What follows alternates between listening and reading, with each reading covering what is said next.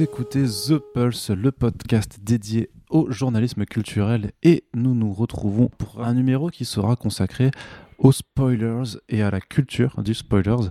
Les spoilers, qu'est-ce que c'est? Ce sont ces éléments généralement d'intrigue dans un film, dans un livre, dans une série euh, qui sont importants et que l'on peut vous révéler euh, de façon à ce que ça vous gâche la découverte d'une œuvre. C'est un peu voilà donc euh, tout ce qui est tout ce qui est un petit peu secret autour des productions et on va euh, discuter avec deux autres personnes euh, de l'importance qu'ils ont aujourd'hui pour la pop culture et euh, l'incidence que ça a sur la pratique du journalisme euh, quand on parle justement de comics et de cinéma puisque là-dedans les spoilers sont particulièrement présents. Corentin bien entendu tu es toujours là. Ouais. Toi tu Salut. tu, tu ne changes pas tu tu t'es dit euh, je viens pour The Pulse à chaque fois. Oui. C'est bien. Quand tu m'invites. C'est vrai. Eh bien, tu as bien raison, euh, puisque forcément les spoilers, ça te connaît, puisque tu Est-ce es. qu'on pourrait peut-être dire divulgachi à un moment donné? Non, on ne dira le terme québécois. Alors, euh, on ne dira jamais divulgacher. Oui, mais on ne dira pas divulgacher et on ne prendra pas l'accent québécois non plus pour cette émission. Tu pourras pas t'en empêcher. Ah, Tu pourras pas t'en empêcher. je pourrais. C'est le défi en tout cas. euh, je mange mon slip si je n'y arrive pas d'ici la fin de ce podcast. C'est noté. Ok. Et bien, et donc nous avons une autre invitée, Océane. Bonjour. Salut Arnaud, salut Corentin. Salut, Océ- ça va? Qu'est-ce que tu fais là? Je sais pas, j'ai vu de la lumière, je suis rentrée. Ouais, C'est ouf. Et Ouais. pourtant, la lumière n'était pas allumée puisqu'il fait jour, donc c'est très très très particulier. Je suis content que ce podcast existe parce que je vais pouvoir parler un peu avec Océane. Ça fait un petit moment que je l'avais pas vu. Ah, pareil. C'est vrai, et Voilà. tout ça, ce, ce n'est pas du tout une private joke. Hein. Non. Voilà, Pas du tout. euh, les auditeurs qui s'intéressent à, à- à- à- à nos vies comprendront la blague, sinon euh, ne, ne faites pas attention, euh, surtout quand Ouais, de Corentin, toute façon, quand je parle, hein, faut Voilà. pas faire attention. Voilà. Tu m'étonnes euh, quotidien. Ouais. Ouais. Quand Corentin Coren- commencera à, t'appeler mon chat euh, sans le faire exprès, voilà, les gens se, pourront se poser des questions. Mais bref, Océane, c'est la première fois que tu viens dans The Pulse, mais ce n'est pas du tout la première fois Ah que bah tu oui. viens. Tu euh, viens souvent pour parler justement de, de séries et de films. Ouais, ça faisait un euh, bail que j'étais pas venue d'ailleurs depuis Spider-Man Far From Home, j'ai l'impression. Tant de temps que ça? Ouais, ouais. Ouais, ça, faisait, ça faisait bien six mois, donc euh, je suis contente d'être de retour. Bah oui, et puis là, pour le coup, c'est un numéro un peu particulier, puisqu'on va pas aborder de films ou de séries en particulier, mais justement, on va aussi parler de, de, de la culture du spoilers avec toi, puisque, pour le rappel, donc, tu animes, tu as créé, tu animes le podcast Lemon Adaptation Club, donc, qui s'occupe de, de parler d'adaptation, euh, donc, de films, de séries qui viennent bah, de, de bouquins, de bandes dessinées ou, ou de autre jeux, œuvre. de musicals, euh, enfin vraiment tout, tout, tout, tout, tout. On, on attend Et le numéro ouais. sur 4 ou... Ouais, bientôt, euh, bientôt enregistré. Là, on vient de sortir le numéro sur Astérix euh, et Obélix Mission Cléopâtre. Et en parallèle, j'ai créé des critiques Voilà, pour euh, les chroniques de Cliffhanger, euh, niveau ciné et série. Et aussi, je fais des, une émission de radio qui s'appelle Hyperlink sur VL Media, à laquelle euh, tu as également été invité. On avait fait deux numéros ensemble sur Batman et Watchmen. Effe- Effectivement, et c'est pour ça, c'est pour ça qu'on a, c'est pour ça que ça me faisait euh, moins longtemps qu'on avait plus fait de trucs ensemble, mais en fait c'était Ouais, de l'autre côté, c'était toi qui m'avais invité. Et euh, quelques années dans la presse web, euh, à l'époque de Clone Web et euh, Exactement. en- plus antérieurement l'étoile héroïque. Ouais, ouais, ouais, Du coup, effectivement. voilà, beaucoup d'approches du spoiler. C'est pour ça qu'Océane est invité aujourd'hui. Ce n'est pas juste euh, du, comment on dit, népotisme. Du népotisme. Ouais, Qu'est-ce népotisme. J'espère bien que c'est pas du bien le mot népotisme. népotisme. Qu'est-ce que le népotisme, Corentin Népotisme. euh, Bientôt, tu le, vois, bientôt le The Pulse sur le népotisme, euh, les, les potes qui bah, s'invitent entre eux dans les podcasts. Eh ben, Ah bah oui, bah sur, euh, sur l'entre-soi dans le milieu des comics, hein, il y aurait forcément des choses à dire, mais le truc c'est qu'on est un peu, on sera un peu coupable aussi là-dedans, donc euh, voilà, on ne pourra pas dénoncer. Euh, non, les spoilers, du coup, on aborde le sujet. Premier point, euh, Corentin, Océane, comment vous-même euh, définissez-vous le spoiler. Qu'est-ce que c'est? Euh, Quelle est sa durée de validité? À partir de quand un spoiler n'est-il plus un spoiler? Euh, Honneur à toi, Océane. Pour moi, un spoiler, c'est comme tu l'as dit, c'est un événement euh, du- d'une intrigue qui est susceptible de gâcher l'ap- l'appréciation euh, du spectateur. Quant à la durée de validité, j'ai l'impression que euh, c'est de plus en plus flou, notamment, et j'y pensais là quand je buvais mon monté, euh, avec l'apparition de Netflix et tout ça. C'est-à-dire qu'avant une série, bah, tu la matais chaque semaine et c'était ok. Du coup, il y avait le lendemain, les gens spoilaient pas trop. Puis au fur et à mesure, ça allait de, ça allait de mieux en mieux. Avec Netflix maintenant, que ce soit pour les films ou les séries, dès le jour même, t'as des mèmes qui sortent. Je pense à Marriage Story, euh, le film de Noah Baumbach avec Adam Driver et Scarlett Johansson. Et en fait, le jour J, tu avais plein de mèmes d'une fameuse scène de, du point de culmination de, du film, où il y a une fameuse engueulade entre les deux, et qui avait été ruiné par les mêmes, alors qu'il était excessivement drôle, mais du coup, bah, tous les gens savaient qu'il y aurait une scène de dispute à un moment donné. Et euh, bah, c'était un peu du spoiler, parce que c'était vraiment le point, le point central du film, où les deux se déchiraient vraiment de bout en bout. Et dès le jour même, les gens savaient qu'il y aurait une scène de dispute, et j'en ai vu beaucoup se plaindre que bah, il s'était fait spoiler qu'il cette fameuse scène.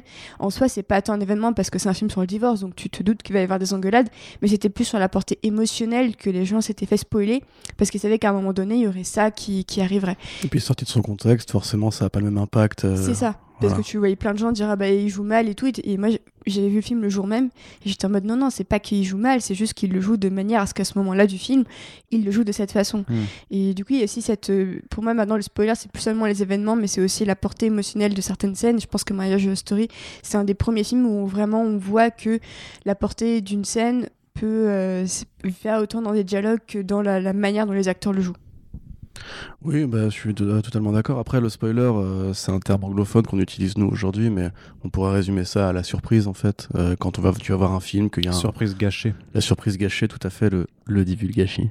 que du coup, en fait, tu vas voir un film, euh, tu ne sais pas que Dark Vador est le père de Luke Skywalker, tu vas à la cour d'école, un gamin te le dit, tu lui mets une patate dans la gueule, tu te fais virer, tu finis en prison, la pente du crime. Donc les, les, les- les spoilers, c'est mal. Vrai, non, bref, voilà, mais tu vois, c'est voilà, c'est comme dans Sixième Sens, c'est comme dans, dans Fight Club, tu vois, c'est ce genre d'éléments au départ que tu ne veux pas savoir parce que ça pourrait te gâcher en fait simplement, le, le- comme tu dis, l'effet émotionnel d'un film. Euh, mais ce qui a changé aujourd'hui, au-delà de Netflix, c'est l'apparition des réseaux sociaux.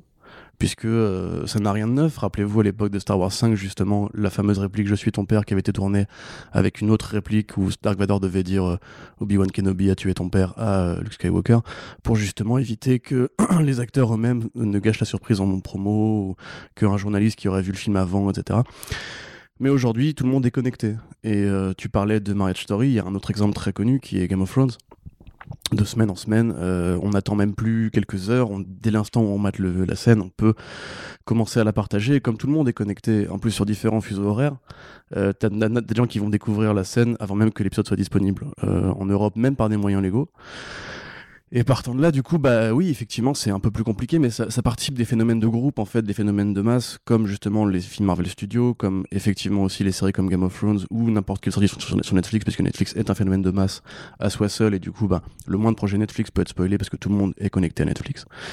Et partant de là, euh, ça va être avalé par euh, le public. Ça va être avalé. bah, alors, tu prends Baby Yoda, par exemple. Un sujet euh, fréquent sur Internet. Est-ce qu'on estime que ça, par exemple, c'est encore de l'état du spoiler ou pas? Bah, techniquement, la, la série n'est pas disponible en Europe. Si tu n'es pas un pirate, si tu n'as pas un VPN, si tu ne profites pas des moyens légaux pour regarder The Mandalorian, tu peux Les- pas être au courant. euh, aux Pays-Bas, c'est quand même disponible. Oui, mais Et les Pays-Bas font hein. partie de l'Europe.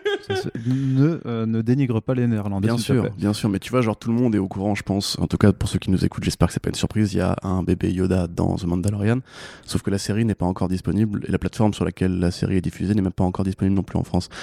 Et on considère pourtant que c'est relativement normal puisque tout le monde aujourd'hui sait comment trouver les trucs de moyenne manière plus ou moins légale. Alors pour répondre à ta question, quel est le délai euh, d'activation C'est encore plus compliqué pour nous parce qu'on parle de comics et il y a deux euh, phases d'exploitation pour les comics. On le reviendra après. ouais.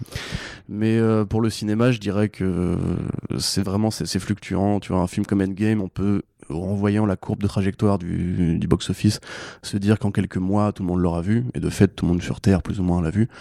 Euh, alors qu'à l'inverse, les Star Wars et compagnie, je considère, moi, personnellement, que euh, c'est très grand public, ça touche des gens qui sont pas forcément des fans de la première heure, qui peuvent aller le voir beaucoup plus tard, à Noël ou quand en famille, etc. Donc, par exemple, je serais beaucoup plus... euh, Moi, je me suis fait spoiler quasiment tout le film, Mhm. Quasi, enfin un peu volontairement aussi parce que je m'en foutais un peu, mais euh, le fait est que si j'avais voulu justement me préserver, ça aurait été compliqué. Il aurait fallu euh, que je quitte Twitter pendant des semaines euh, pour éviter de voir une image popée ou quoi, tu vois. Donc je pense qu'il n'y a pas vraiment, tout le monde s'en fout en fait aujourd'hui de la période de validité. Et la vérité c'est que les gens juste pensent d'abord à leur petit tweet, euh, leur petit leur petit post Instagram avec leur like et, et on s'en fout de. Donc, les réseaux, donc les réseaux sociaux responsables euh, majeurs de la culture du spoiler aujourd'hui. Je pense. Bah, je pense aussi qu'il y a, justement, pour cet effet de masse, il y a le FOMO, le fear of missing out. C'est-à-dire que si t'es pas dans, si tu le vois pas vite et que tu le regardes pas avec tes potes ou dans l'entre-soi, bah, tu t'as l'impression de louper quelque chose en fait. J'ai l'impression que c'est de plus en plus fréquent et euh, j'avoue que moi Game of Thrones, je m'y suis mise parce que j'avais justement le FOMO parce que je voyais tout le monde en parler et moi j'avais l'impression d'être la seule exclue euh, de la fête. Du coup je me suis mise, j'ai kiffé. Hein, euh, sinon j'aurais pas poursuivi mais euh, ça participait aussi de, euh, de, de de, de, de cette culture spoiler parce que je me disais si je rattrape ça dans deux ans euh, c'est foutu et j'aurais plus aucun intérêt à suivre la série. Et au final je me rends compte qu'aussi au-delà des spoilers c'est aussi surtout dans les thématiques la structure globale la mise en scène les décors que tu suis Game of Thrones c'est pas que pour les twists. Mais en Mm. soi j'ai commencé parce que j'avais l'impression de louper quelque chose ne serait-ce qu'au niveau des spoilers. Et en sachant que dans la saison 3 il y aurait le fameux Red Wedding je me suis dit ah mais je veux voir le, ce Red Wedding et c'est pour ça que je me suis enfilé les deux premières saisons euh, la vitesse de l'éclair. Alors, il y, a- une autre partie que, pour enchaîner après sur euh, la partie plus professionnelle du truc, euh, le fait est que les œuvres de fiction aujourd'hui ont une sorte d'agenda promotionnel de communication X ou Y, et puis les tournages font souvent à ciel ouvert, euh, accueillant les paparazzis plus ou moins officiels ou amateurs, et régulièrement on voit souvent beaucoup de choses des tournages, alors soit parce que la prod veut qu'on les voit, parce que ça participe du, bruit- médiatique, de construire un discours de communication qui va avec la création, la fabrication d'un film, soit parce que simplement, euh, comme dans le cas de Joker ou même de Suicide de Suicide Squad, ou même du Eternals en ce moment, tu vois, les gens vont sur les plateaux, tout le monde a un appareil photo aujourd'hui, ce qui n'était pas forcément le cas il y a, il y a 30 balais, et tout le monde prend en photo euh, le tournage, du coup, nous, en tant que journalistes, on est un peu obligé de, relayer ça, parce qu'il y a des annonces officielles et qui, même en, un sens, ça nous permet aussi de nous d'apprendre un petit peu de quoi le film va parler, de voir quelle gueule il aura, etc. Donc de s'y préparer, c'est c'est le métier de journaliste culturel en l'occurrence. Euh, mais du coup, bah, pour beaucoup de gens, ça, c'est des éléments qui préféreraient découvrir en salle directement. Et la question du coup, est-ce que c'est du spoiler quand la source officielle va te dire, euh, lui va être tel rôle dans tel film et tu, leur dis aux gens, et les gens te répondent, mais c'est du spoiler, j'aurais préféré découvrir qui c'était dans la salle. Et t'as envie de répondre d'un côté que le studio te le dit, que toi tu peux choisir du coup de, de mettre une sorte de filtre entre tes lecteurs et le studio. Ou bien quand justement des gens euh, prennent des photos de tournage dans la rue, tu peux aussi essayer de soit de spéculer pour voir de quoi il s'agit, de mettre en relation des éléments, etc. Soit justement de faire exprès de fermer les yeux et de dire euh, on verra bien. hein. Et tu vois, ça c'est un, un truc qui est assez compliqué à gérer aujourd'hui parce qu'il y a des gens qui sont vraiment perméables aux spoilers, qui s'en foutent. Et il y en a d'autres qui vraiment ont du mal avec ça. Non, et même par rapport à ce que tu disais, ce que tu mentionnais surtout des twists quand tu parlais de films comme Sixième Sens, euh, ça, mais c'est vrai que, comme l'a dit Océane aussi, c'est pas, enfin, pas que le twist qui est concerné par, par le spoiler, parce que n'importe quel élément, euh, de la même façon que par exemple juste un caméo en fait de, de, quelqu'un ou d'une personne, ça peut être euh, effectivement quelque chose d'hyper important pour, pour certaines personnes. Que, euh, que tel ou tel personnage bien connu puisse apparaître dans, dans une œuvre qui est, vachement attendue. Il y, a- plein de choses euh, qui sont en fait potentiellement concernées par, euh, par cette appellation de spoil et que si tu te permets de la révéler en fonction du, du temps après laquelle l'œuvre est diffusée, ben, tu peux effectivement te faire, te faire euh, un petit peu euh, taper, Regarde. ta- taper, sur, euh, taper sur les doigts. Et, et je suis en train de, depuis avant, je me dis, mais est-ce qu'on est qu'on va pas se faire engueuler pour ce que tu as dit sur The Mandalorian, par exemple? Vraiment, je pense que je suis, je suis Non. presque sûr qu'il y a des gens qui nous écoutent qui n'ont pas forcément regardé euh, The Mandalorian. Et je, je pense qu'il y a des gens. À partir du moment où Tu as crois- des, des que tu sites, penses des sites publicitaires qui font des pubs avec bébé Yoda aujourd'hui sur les réseaux. Ah ouais? Euh, Ouais, ouais. Je pense que je n'ai pas vu. Oui, mais- non, bah t'as même des. Enfin, t'as, t'as littéralement des interviews, genre Laura Dern. T'as, t'as un running gag absolument génial avec Laura Dern qui pense avoir croisé Baby Yoda, une marionnette de Baby Yoda, à un match de basket. Et depuis, tout le monde l'interview sur les tapis rouges euh, à ce sujet. D'accord. Donc elle, euh, ça va, elle a l'air d'avoir beaucoup d'humour là-dessus. Mais non, non, je pense que je connais pas une seule personne qui n'est pas au courant de l'existence de Baby Yoda aujourd'hui parce que, parce que tout le monde en parle, y compris les journalistes, y compris les acteurs, y compris. euh, Enfin, je pense que ma grand-mère dans Quimperlé euh, ne connaît pas l'exemple de Baby Yoda, mais je veux dire, des gens qui, qui écoutent ce podcast-là, a priori, sont au courant. Mais tu parlais justement, et, tu, et vous parliez tous les deux justement du côté émotionnel de la scène. Moi, il y a un truc dans Star Wars 9, une fameuse scène de baiser, euh, que voilà, qui, m'a été divulgachée. Et en un sens, tu vois, justement, ça, c'est pas vraiment une surprise, parce que justement, il l'avait annoncé en promo. Bah non, au Euh, contraire, les acteurs avaient dit non, non, Raylo, c'est une dynamique ultra dangereuse. Daisy Ridley et Adam Driver, ils attends, sont tu- vraiment opposés à. Tu vas, tu vas non, trop loin, c'est pas ça, c'est que, pas ça. que je pensais. C'est un autre baiser. Euh, voilà, c'est un, un autre baiser, un autre baiser, une scène entre, entre deux oui, personnages, voilà, de, en, en arrière-plan. Tu vois, pour le coup, qui, avait été, euh, oubliable, tu vois, que. voilà, qui avait été un élément de communication. T'as vu, je l'ai appelé chat sans faire gaffe. Euh, un élément de communication euh, qui fait en fait que du coup eux se mettent bien avec une partie du public. Et puis quand justement tu vas sur les réseaux, on te, on te gâche entre guillemets ce truc-là. Et en fait, du coup, ça désamorce une, même une déception en fait. Tu vois ce que je veux dire? C'est-à-dire que limite, moi, des fois, les- je, je m'auto je m'auto-spoil parce que je sais qu'il y a des éléments qui vont me faire chier. Et je préfère encore, si tu veux, le, le savoir avant, le digérer, l'intégrer, et du coup aller voir le film de manière neutre, sans l'élément de surprise, pour justement juger un objet euh, plus que, entre Mhm. guillemets, une sorte de, de roller coaster émotionnel, quoi. T'as pas peur de, de te gâcher la, la Non, pas du tout. Mais enfin, euh, je, moi pour moi la surprise c'est un truc un peu d'enfant, tu vois. Il y a des trucs qui marchent très bien, hein. mais euh, j'ai pas besoin de savoir que ah, un tel et un tel, tu vois. Enfin, pour le coup que, que Mysterio par exemple dans Spider-Man Far From Home, ce qui lui arrive, j'ai pas besoin qu'on me, le- qu'on me le divulgage, tu vois. Je... Ouais, mais par exemple, par exemple, par exemple, euh, parce que je me rappelle très bien à la fin d'Infinity War, Oui, quand ils disparaissent. Oui. Toi, t'as fait comme ça dans le C'est vrai. Je m'en rappelle. T'étais à côté de Je moi. continue de dire que cette fin était très couillue et euh, Elle est tu- tu l'écrageux. Euh, Franchement, j'ai- je me souviens, j'avais agrippé le bras de Corentin parce que moi, je m'étais. Enfin, j'avais vraiment euh, tout ce qui est Marvel, j'essaie vraiment de me limiter euh, les spoils. Mhm. Euh, parce que c'est voilà, c'est ma, c'est ma friandise cinématographique, c'est c'est mon petit plaisir où je m'autorise vraiment à me, me, me retrancher contre les spoils, un peu avec Star Wars et même d'ici vraiment j'ai j'ai abandonné cette idée, mais vraiment Marvel et, Mar- et Star Wars, je m'autorise vraiment à muter les mots sur Twitter, à me préserver le plus possible. Et euh, quand on a vu la fin d'Infinity War, j'étais pas très bien et justement j'étais contente que le film arrive quand même à nous offrir ça à la fin parce qu'on aurait pu penser que le terrain aurait été ultra balisé. Et là, ils arrivent. Et là, la fin, tu savais que ça serait totalement euh, détricoté dans Endgame. Mais je trouve que rien que pour l'effet qu'ils procurent aux spectateurs, il y a quelque chose qu'ils ont réussi à faire et que peut-être que très peu de blockbusters ont réussi à faire et que aucun Star Wars de l'ère Disney n'a réussi à faire.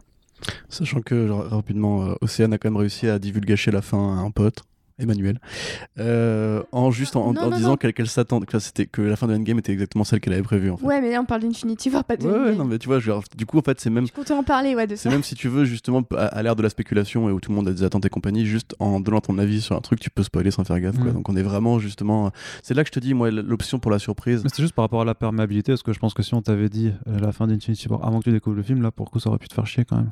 Ouais, probablement, mais après, t'as un Infinity War tous les, tous les 10 ans, tu vois. C'est c'est un film sur lequel j'avais des, vrais- des réelles attentes. Ce que je veux dire, c'est que pour la plupart des, des œuvres que nous on traite, euh, tu vois, enfin, en comics, par exemple, la, la mort d'un personnage, je sais que c'est temporaire. Je sais que ça va pas forcément. Ça dépend comment c'est fait, tu vois, mais pour le coup, euh, si on me gâchait, par exemple, la fin de Batman Catwoman de Tom King et qu'on me disait oui, il y a un bat bébé, et là, tu vois, je, je me dirais non, casse les canons, j'aurais préféré le découvrir dans, le- dans le chaos, tu vois, comme Doomsday Clock, tu vois, pour le coup, euh, euh, si on m'avait Hop, hop, gâché hop, comment ça terminait, je vais rien dire.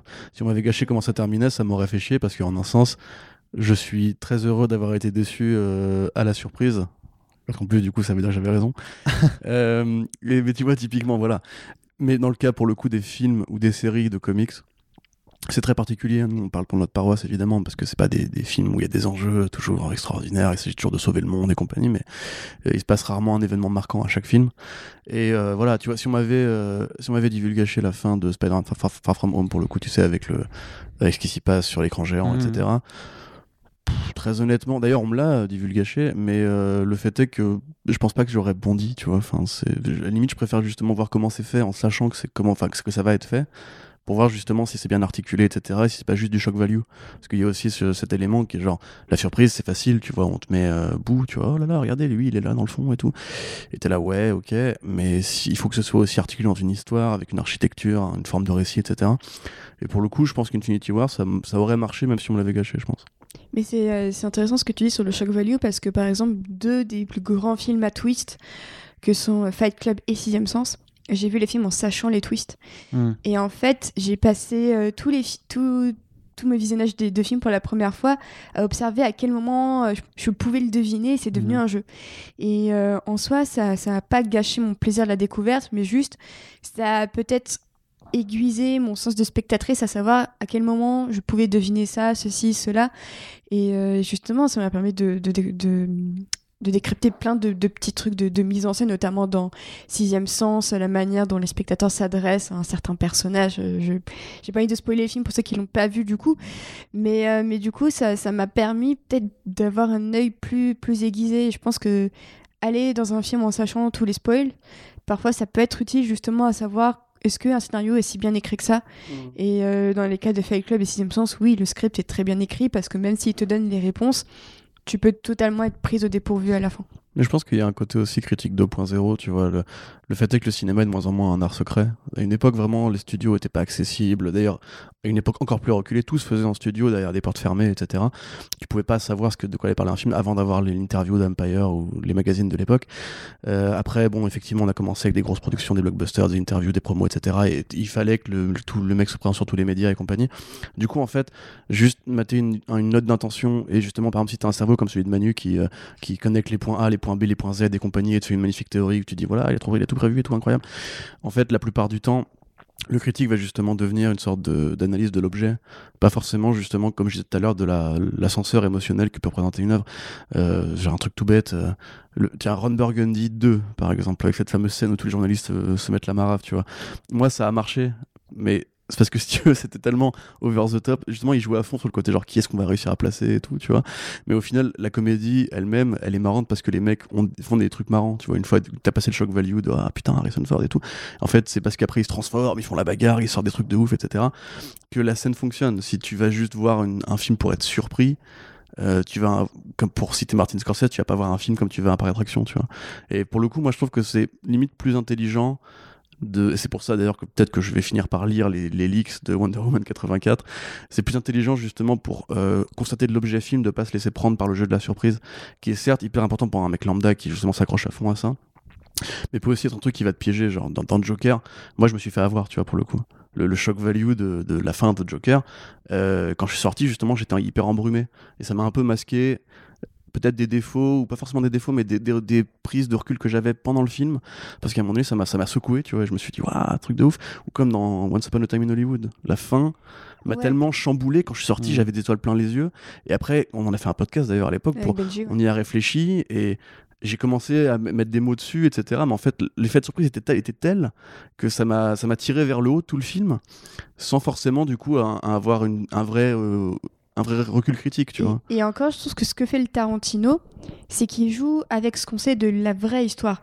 Et ça, c'est une autre question aussi, c'est est-ce que le spoiler d'une histoire vraie, est-ce que tu peux considérer ça comme du spoiler, sachant que tu mm. sais comment un film va se terminer? Et Tarantino, justement, il joue avec ça. Il joue avec le fait que, je pense, une partie du public, dont moi, était pas super fan à l'idée de voir Sharon Tate dans un film, parce qu'on sait tous comment son destin se termine. Et le fait est que Tarantino, il retourne, je pense, toutes nos peurs sur le, côté histoire vraie pour en faire quelque chose d'autre. Mm. Et ça, justement, j'avais tweeté à l'époque dessus euh, que, effectivement, dans aucune des promos, tu ne voyais Sharon Tate enceinte. Et tu avais certains journalistes aux États-Unis qui commençaient à se poser la question est-ce que Tarantino va twister l'histoire comme il l'a fait dans Inglourious Bastards euh, avec un autre twist sur Sharon Tate. Et justement, moi, j'avais rebondi dessus en me disant, bah putain, oui, enfin, c'est ce que je me dis depuis la sortie. En plus, le film est, greenlighté par la propre sœur de Sharon Tate, qui pourtant est quand même euh, assez déterre concernant les personnes qui racontent l'histoire de sa sœur. Et notamment pour l'histoire, elle avait bien engueulé Trent Reznor qui avait enregistré The Downward Spiral dans la maison où s'était mmh. produit euh, le crime. Et elle avait vraiment engueulé en mode, vous avez pas honte d'avoir fait ça dans la maison où est morte ma sœur. Donc vraiment, elle est très très euh, protectrice de sa sœur. Et quand tu sais qu'elle valide le projet, que tu connais l'amour de Tarantino pour tordre un petit peu l'histoire, tu dis ouais, ok, il y a des pistes. Et c'est pour ça que quand la fin de, de, de Once Upon a Time in Hollywood est arrivée, je me suis, je me suis dit c'est pas surprenant. Mais c'est, c'est, je pense que certaines personnes s'y attendaient pas, qu'elles étaient très contentes. Mmh. Mais moi, pour ma part, je m'y attendais. Et j'ai quand même été ravie justement que mes théories euh, soient vraies, quoi. Parce que Tarantino, il a réussi à faire de l'histoire vraie quelque chose qui devient un spoiler, en quelque sorte. Moi, je me suis fait yankliser comme jamais. Hmm. bah, bah, pareillement, mais du coup, parce que nous, on, s'intéresse moins à des histoires vraies. Par contre, on s'intéresse beaucoup à des histoires qui ont déjà été écrites et qui fondamentalement sont connues pour énormément de monde. Et dans le cas, moi, je reprends Infinity War, tu vois. Euh, quiconque a lu Infinity War, parce que c'est quand même, donc voilà, c'est Jim Starlin, c'était il y a, euh, je sais pas, 30 ans. Tout le monde sait ce qui se passe dans Infinity, dans, justement dans Infinity War, la, donc la moitié de, des êtres vivants de l'univers euh, part en fumée. Sauf que techniquement, dans Infinity War, le comic, c'est un peu le point de départ de, la BD, alors que là, c'était le, climax de, fin du film. Mais voilà, on, est surpris. On disait avant qu'on était surpris par, par cette fin, mais techniquement, euh, ça a déjà été écrit il y a, des années. Et de, de, la même façon que euh, Bruce Wayne et Batman, tu vois, euh, c'est connu depuis 80 ans. Tu peux encore faire un film où on, pourrait le découvrir, où ça pourrait faire partie d'un twist. Mais carrément, mais, carrément. mais justement, ce que j'allais te rebondir sur toi, Boeing, c'est tu prends The Dark Knight Euh, Moi, The Dark Knight, je l'ai vu, c'était en 2008. J'avoue que ma culture Batman, c'était quand même beaucoup de l'enfance. J'avais pas encore commencé vraiment à lire massivement euh, du comics à l'époque. Euh, J'avais complètement oublié qu'Harvey Dent était double face, tu vois. Mm. Le nom propre Harvey Dent ne me parlait pas. Je, je disais oui, double face, je vois la gueule du mec, je vois vraiment ce qu'il fait, son gimmick avec la pièce et tout. Évidemment, quand j'ai vu le film, je me disais ah la pièce, etc. Mais je croyais vraiment qu'il allait juste se faire se faire marave, tu vois. Et quand t'arrives dans la scène d'hôpital et qu'il a ça dans son visage. Euh, je passais pour un, un vrai euh, un vrai noob mais voilà c'est le à l'époque ça m'avait surpris. J'étais en mode genre what? Mais parce qu'on le voyait pas dans la promo double face justement. Toute la Mhm. promo était sur le Joker. Et le fait de ramener ce deuxième personnage, même si justement t'avais cette petite base que t'avais quand t'étais gosse de Batman, mais à l'époque j'étais là genre what the fuck et tout, et ça m'a vraiment marché parce que j'étais en mode, il y avait un, un perso caché, tu vois, entre guillemets, et à ce moment-là justement tu te dis mais c'est bien foutu parce que justement de la même façon Christopher Nolan ou J.J. Abrams ou euh, même Marvel Studios avec les trailers mensongers, t'en as plein qui se jouent de la culture du spoiler avec les éléments de communication. Et je trouve que Disney n'arrive pas vraiment bien à faire, à part chez Marvel justement. C'est que tu arrives dans euh, The Dark Knight, toute la promo c'est le Joker. Way So Serious, euh, la démarche, le claudiquant, etc. Et toute la promo vient sur euh, Heath Ledger. The Dark Knight Rises, toute la promo va sur Bane. À aucun moment on ne te parle de Talia Al Ghul, à aucun moment on est même au courant qu'elle va arriver. Évidemment, ceux qui euh, vont scruter après IMDB et compagnie vont réussir à mettre les, mots- les points en relation. Oui, quand même, IMDB devient de moins en moins sûr. Ils avaient annoncé le Wes Anderson en deux parties euh, de chacune deux heures. Et ils avaient annoncé plein de. ils- Ouais, récemment, ouais. IMDB, ils avaient annoncé que le, film, le nouveau film de Wes Anderson allait durer deux fois deux heures. Oui, mais après, bon, les, a priori, Enfin, les, les- de non, mais moins le- en moins safe. Ils- les- les noms de ils sont- Ils personnages, se nourrissent vois, beaucoup des rumeurs, vu que c'est un site participatif, c'est une, une encyclopédie participative, c'est comme le Wikipédia du cinéma, quoi. Hmm. Mais du coup, voilà, tu vois, donc ça fonctionne parce que justement, tu as cet élément qui a réussi à être bien tenu secret. Mais euh, j'ai pas l'impression en fait qu'ils soient si nombreux à opérer comme ça, tu vois. Le, Abrams y arrive, je pense. Et encore, il y arrive de moins en moins bien parce que ça devient aussi peu à peu un, un soldat de studio. Euh, Lindelof y arrive. Lindelof y arrive même très bien, même si, bon, j'avoue que moi, je savais déjà euh, l'épisode 1 et 2 de Watchmen, j'avais l'impression d'avoir déjà, déjà vu parce que j'avais écrit des news pendant, dessus pendant, pendant 9 Mhm. mois. D'ailleurs, coucou OCS, on veut bien nos goodies, s'il vous plaît. Et, euh, et tu vois, finalement, le fait est que aussi, peut-être qu'on vieillit et que justement, on commence à avoir les, les bases culturelles. Dans le cas des comics, tu vois, on a quasiment lu tout ce qui va être adapté. Dans le cas de Venom, par exemple, c'est horrible de se dire qu'on n'a pas été euh, justement surpris à aucun moment parce que on avait lu le bouquin au départ et euh, bah, il n'y a pas déjà tous les éléments du bouquin. Mais en plus, il n'y a pas de surprise à la clé, c'est juste euh, exactement ce que tu pouvais, t'attendre. Et au final, tu vois, moi j'ai tendance à me dire que c'est plus maintenant devenu une sorte d'arme des studios justement pour essayer de te matrixer, ou bien pour créer une sorte d'effet de hype, euh, comme pour le coup le baiser dans Star Wars euh, 9, tu vois. Ou même, enfin, Joe Russo dans... euh, Ouais. dans Ça euh, avait pas été Endgame. annoncé pour le coup dans Endgame qu'il allait jouer un mec gay. Alors, en fait, il- ils avaient non, vraiment mais, capa- pas capitalisé dessus. mais ils avaient quand même dit il y aura le premier personnage euh, gay du, du Mm. MCU. hein. Mm, mm, mm. Ils avaient pas dit qui Ah ouais le ferait, tout ça, mais ils avaient dit quand même, oui, euh, dans ce film-là, c'est là qu'on aura le premier personnage euh, ouvertement gay du, du MCU. moi, quand j'ai vu le film, j'étais ultra étonnée. En fait, il commence à faire son monologue, j'étais en mode Ah, tiens, il parle d'un mec. Enfin, c'est un mec. Mhm. Ah, ça, ouais. Puis Mm. ensuite, c'est parti en épingle. T'avais l'impression qu'ils avaient révolutionné l'histoire du cinéma. De mémoire, c'était plus euh, Kevin Feige quand on lui posait la question. Ouais, euh, bah, quand ça. les héros gays, il avait répondu bah justement, dans Endgame, vous allez voir, il y en aura un. Oui. Et t'es là, tu vois, c'est- c'est- ils, ils sont pas posés. Après, c'est plus tard qu'ils ont très mal digéré le truc et qu'ils ont, ils, ont inventé la, la poudre à couper c'est mais pour ça que tu disais dans, dans, dans- dans le conducteur notamment que, ça, que le spoiler peut devenir un thème appliqué à tout et n'importe quoi, surtout aujourd'hui, puisque finalement, effectivement, avec la barrière en fait qui s'est brisée entre les studios et le public, euh, et, et par les médias, enfin disons que les médias faisaient le pont avant, aujourd'hui c'est plus le cas, et, et, euh, avec les réseaux sociaux, ben, de toute façon les studios maintenant veulent à la limite communiquer directement euh, aux spectateurs, à, à leurs fans, et que tout élément est susceptible de devenir un spoiler pour n'importe qui. À quel moment, toi, tu vas essayer de placer la limite dans ta façon de communiquer, donc soit en tant que journaliste, mais aussi en tant que personne, juste en tant que spectateur, c'est euh, où est-ce que tu dresses la limite vraiment entre ce qui est... Par exemple, tu vois, moi j'ai un exemple juste qui me vient en tête, après je te redonne la parole. Euh, Spider-Man noir dans Spider-Verse. Le, tu, on s'était fait euh, accuser de- d'avoir spoilé Mm, la chose mm, parce qu'on a dit que Nicolas Cage était, euh, était euh, Spider-Man noir. Sauf que Spider-Man noir, du coup, euh, il était sur les affiches ensuite. Ouais. Donc à quel moment, tu vois, alors eh, au départ, on nous a dit ouais, mais pourquoi vous l'avez spoilé C'est, je me souviens très bien. Tu vois, Très bien. Ah, donc euh, c'est- là pour moi que tu as une réelle difficulté au final à définir vraiment la nature euh, du, spoiler. Parce que quand c'est un studio qui fait des annonces justement d'un acteur pour un, pour un rôle, ou qu'il y a un personnage qui apparaît sur l'affiche, ou même dans une promo, je veux dire, euh, que tu vois par exemple, je sais pas, pour Crisis on Infinite Earth, que tu vois l'anti-monitor qui apparaisse dans, dans, un spot dans un spot TV par exemple, et tu, tu dis, bon, bah l'anti-monitor il apparaît, il va dire, oh, mais il faut spoiler, machin, c'est, euh, moi je voulais garder la surprise. Tu fais c'est compliqué parce que c'est vraiment bah là le- les gens qui sont derrière l'offre qui communiquent directement dessus donc ils veulent savoir. C'est comme quand Marvel dit euh, Wolverine va mourir à la fin de Deadman euh, Logan par exemple ou un truc comme ça. Bah tu enfin déjà Deadman Logan ça, ça sous-entend le truc. Mais euh, t'as t'as- t'as plein d'éditeurs qui parfois qui capitalisent en fait sur le du coup pour la shock value on va dire euh, pour vendre leur- leurs choses. Et c'est c'est intéressant parce que les studios aujourd'hui, c'est soit ils jouent sur la culture du secret, soit ils, soit ils te déballent tout dès la bande-annonce. Je pense notamment à Terminator Genesis, où en fait, dès la bande-annonce, on t'annonce que John Connor, en fait, c'est un androïde venu du futur et qu'il les piège. Et dès la bande-annonce, tout le film, tous les twists se sont spoilés. Et en fait, la principale réaction des gens, au-delà de dire c'est une idée de merde, parce que c'était une idée de merde, c'est mais pourquoi vous nous spoilez ça? Pourquoi vous spoilez absolument toute l'intrigue dedans T'as Pour- Batman créer- v Superman aussi, où Doomsday avait été euh, révélé dans un Ouais. trailer.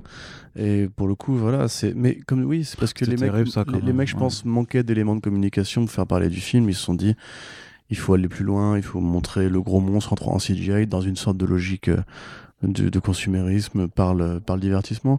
Mais euh, pour revenir à pour revenir à ce que tu disais justement, moi je pense que pour le coup c'est un vrai dilemme. Et euh, parlons chiffres. Euh, très, très récemment j'ai fait une news par exemple sur la série Lucifer où euh, le, le président David Esper, je crois qu'il s'appelle, de 24 heures chrono va arriver pour jouer un rôle. Je ne dirai pas qui évidemment. La news du coup bah, fait, fait du bruit parce que c'est un personnage important de cette mythologie-là. Euh, et évidemment, de- du coup, comme c'est une série très populaire, beaucoup de gens réagissent et me disent Oh, gâchis, gâchis, je voulais le découvrir dans la série, gâchis, gâchis, gâchis, gâchis. Sauf que c'est pas moi qui l'ai gâché, en un sens, c'est l'acteur lui-même qui est allé dans un micro pour dire qui y jouait. La production, le showrunner a dit qui y jouait, et, le mec qui joue euh, Amenadiel dedans a dit qui y jouait. Du coup, trois sources disent déjà qui y jouait. Euh, moi, je veux bien essayer de vous protéger, mais si vous êtes abonné à d'autres pages que nous, vous allez facilement, enfin, vous allez savoir qui c'est au bout d'un moment. Et le fait est que pour moi, il y a aussi une sorte de, de côté un peu justement pointé-cliqué ou racoleur à ne pas dire qui est dans le titre. Parce que ça peut être un truc important ou pas important. Si on met une sorte de charte universelle où on dit il jouera balise, spoiler dans la série, de la même façon que ce que fait comicbook.com. Par exemple, comicbook.com euh, utilise régulièrement la balise spoiler pour survendre des actualités. Par Mhm. exemple, euh, regardez le retour de, personnage tac, balise spoiler dans Avengers Endgame. Et au final, en fait, tu réalises que c'est juste Howard Stark que tu te doutais plus ou moins que de toute façon, bah voilà, ça, il n'a pas une importance cruciale dans le film, et euh, tu pouvais très bien t'imaginer que ce serait un personnage plus important, etc. En fait, c'est c'est laissé à l'imaginaire. Donc du coup, pour moi, la, la neutralité du spoiler, enfin de la balise spoiler, est limite plus racoleuse que de dire le fait lui-même, en fait. De la même façon que moi, je, en l'occurrence pour le personnage dont je parlais dans Lucifer, ça me paraît pas être un spoil monstrueux. Tu vois, c'est comme dire, oh, dans le prochain film Batman, euh, il y aura peut-être Commissaire Gordon, tu vois. T'es là, ouais, bah, c'est peut-être un peu normal, en fait. Tu vois ce que je veux dire? Bah Après, chacun a sa, sa charte personnelle. Et j'ai l'impression aussi qu'ils mettent les balises pour éviter justement de se faire emmerder par les gens. Je pense qu'ils se font moins emmerder en mettant les balises qu'en les mettant pas. Et je pense aussi pour eux, c'est une manière de se dédouaner de bah si vous cliquez, c'est que vous voulez le savoir quoi. Je pense qu'il y a ça aussi maintenant, cette culture du euh, si tu cliques, c'est que tu veux le savoir et c'est toi le seul et unique responsable. Parce que hum, je pense à un site comme Vulture qui euh, avait spoilé le, le twist de, euh, du film, du dernier film de Paul Feig qui s'appelle Last Christmas avec Emilia Clarke. Et, euh, et déjà dès la bande-annonce, beaucoup de gens avaient grillé le, le twist. Euh, moi, j'avoue, j'avais pas grillé du coup en lisant les, les tweets. Je me suis dit ah oui merde, bah, je viens de me spoiler, donc j'espère que c'est pas vrai. Et il s'avère que c'était vrai, donc c'est un peu con pour moi. Mais Vulture le mettait dès euh, le titre euh, d'un article sur les love interest d'Emilia Clarke dans, dans tous ses films. Et, Mhm. euh, et déjà avait dit mais putain les gars, il- il- le film est même pas sorti dans le pays où je vis. C'est quoi ce délire? Qu'est-ce que vous foutez? Et le truc c'est qu'en plus Vulture avait reposté à plein de reprises l'article et à chaque fois les gens s'invitent de plus en plus parce qu'ils disaient mais les gars on vous l'a dit la première fois que c'était spoiler pour nous on n'a pas forcément eu le temps de le voir le film est pas sorti dans notre ville dans notre pays euh, stop quoi. Et, euh, et j'ai l'impression que c'est, les, les- il y a des sites qui pensent que c'est acquis pour eux que tout le monde ait, ait vu le film dès le jour 1 et d'autres qui veulent pas Mm. prendre de risques comme mettant euh, des balises. Et honnêtement, moi je suis plutôt de la team balise parce que c'est vrai que c'est chiant que surtout chez les Américains qui dès le lendemain te spoilent absolument tout sans vergogne comme des porcs. Non mais je suis désolée. C'est- c'est aujourd'hui. grave casse-couille, quoi. Et honnêtement, moi, je suis vraiment team balise parce que le nombre de, de films que tu te fais spoil quand tu suis un petit peu le film Twitter US, même Mm. le, le- le- le- la communauté du, du- du cinéma en ce moment, c'est incroyable, quoi. Et ça gâche vraiment tout le plaisir quand tu voulais aller voir un film en te disant, bon, bah, pour The Goût, j'aimerais vraiment préserver la surprise, quoi. Justement, il y avait un point à aborder, c'était justement la capitalisation de certains des médias américains, notamment, hein, euh, puisque nous, on essaie de, on a, on a ce recul français, en tout cas, nous, à notre échelle, on essaie de, de faire attention à ça, euh, de justement de Avec des capitaliser. imperfections, évidemment. Mais... Oui, oui, non, bah, non, bien sûr. Bah, je te dis, c'est une question de choix de, de ce que tu considères ou pas comme spoiler ou pas. Ce que Moi, en général, ça tient un, dé- un détail tout bête, c'est quand je m'en fous de l'actualité. Par exemple, ça me dérange pas du tout de spoiler les séries CW, je me suis déjà fait engueuler pour ça. Et désolé à ceux qui aiment vraiment bien. Mais donc voilà, t'as quand même ces, surprises. ces, ces médias qui capitalisent dessus, euh, non seulement en te balançant la surprise, mais aussi. Alors, il y, a- il y a deux choix, c'est soit en, en- en te spoilant effectivement littéralement dans le titre, en disant qu'est-ce qui arrive à la fin du film, qui est présent, machin, ou alors en faisant la même chose mais avec des points d'interrogation. C'est euh, Mm, mm, mm. c'est pas Ce qu'il arrive dans ce film, et est-ce que ça, ça se passe Ouais, dans le film, par exemple, euh, par- pour répondre à des rumeurs qui étaient avant ou, euh, ou pour enfin voilà je sais pas par rapport à, à Avengers on va dire c'est euh, Avengers Endgame euh, place les pions pour je sais pas Secret Invasion par exemple tu vois. Mm. ou alors est-ce que Avengers Endgame euh, prépare euh, Galactus dans, dans Bah voilà, l'univers classique, MC tu vois t'as as vraiment cette façon de faire mais du coup euh, tu, ça te permet pour un film sorti euh, parfois même juste pour des trailers euh, de faire 5 à 6 articles dessus en fonction du ça. nombre de- Et- d'éléments Je crois que c'est un truc qu'on avait peut-être déjà dit dans un, dans un autre euh, The Pulse, mais il y a une logique qui est toute bête. Bon, beaucoup de gens euh, considèrent qu'il y a des, des, des nomenclatures officielles à respecter. Euh, nous, officiellement, nous sommes une boîte de journalisme, mais notre économie marche sur la, la vente d'espace publicitaire. Et c'est le cas de quasiment tous les sites comme nous, on va dire. Euh, en gros, une page vue égale une, une pub vue, donc voilà. Le fait est qu'on essaie, nous de toute façon on a une courbe de croissance qui est limitée par les budgets de nos annonceurs, donc on peut pas forcément, on n'a enfin, on n'a aucun intérêt à faire 10 millions de vues par mois, ça va pas changer grand chose pour nous, ce qui nous permet d'avoir une certaine éthique. Non, mais c'est pas ça en fait. Non, non, là, si tu veux, si tu veux la c'est pas, c'est pas ça le problème. Pas... Le problème, c'est que tu as beaucoup de pubs, de formats publicitaires qui, fa... qui fonctionnent en coût par vue. C'est-à-dire que plus tu as de vues euh, sur la pub, donc plus tu auras une rentrée d'argent Mm. euh, intéressante. Nous, on fait une location en fait pour une période de temps donnée.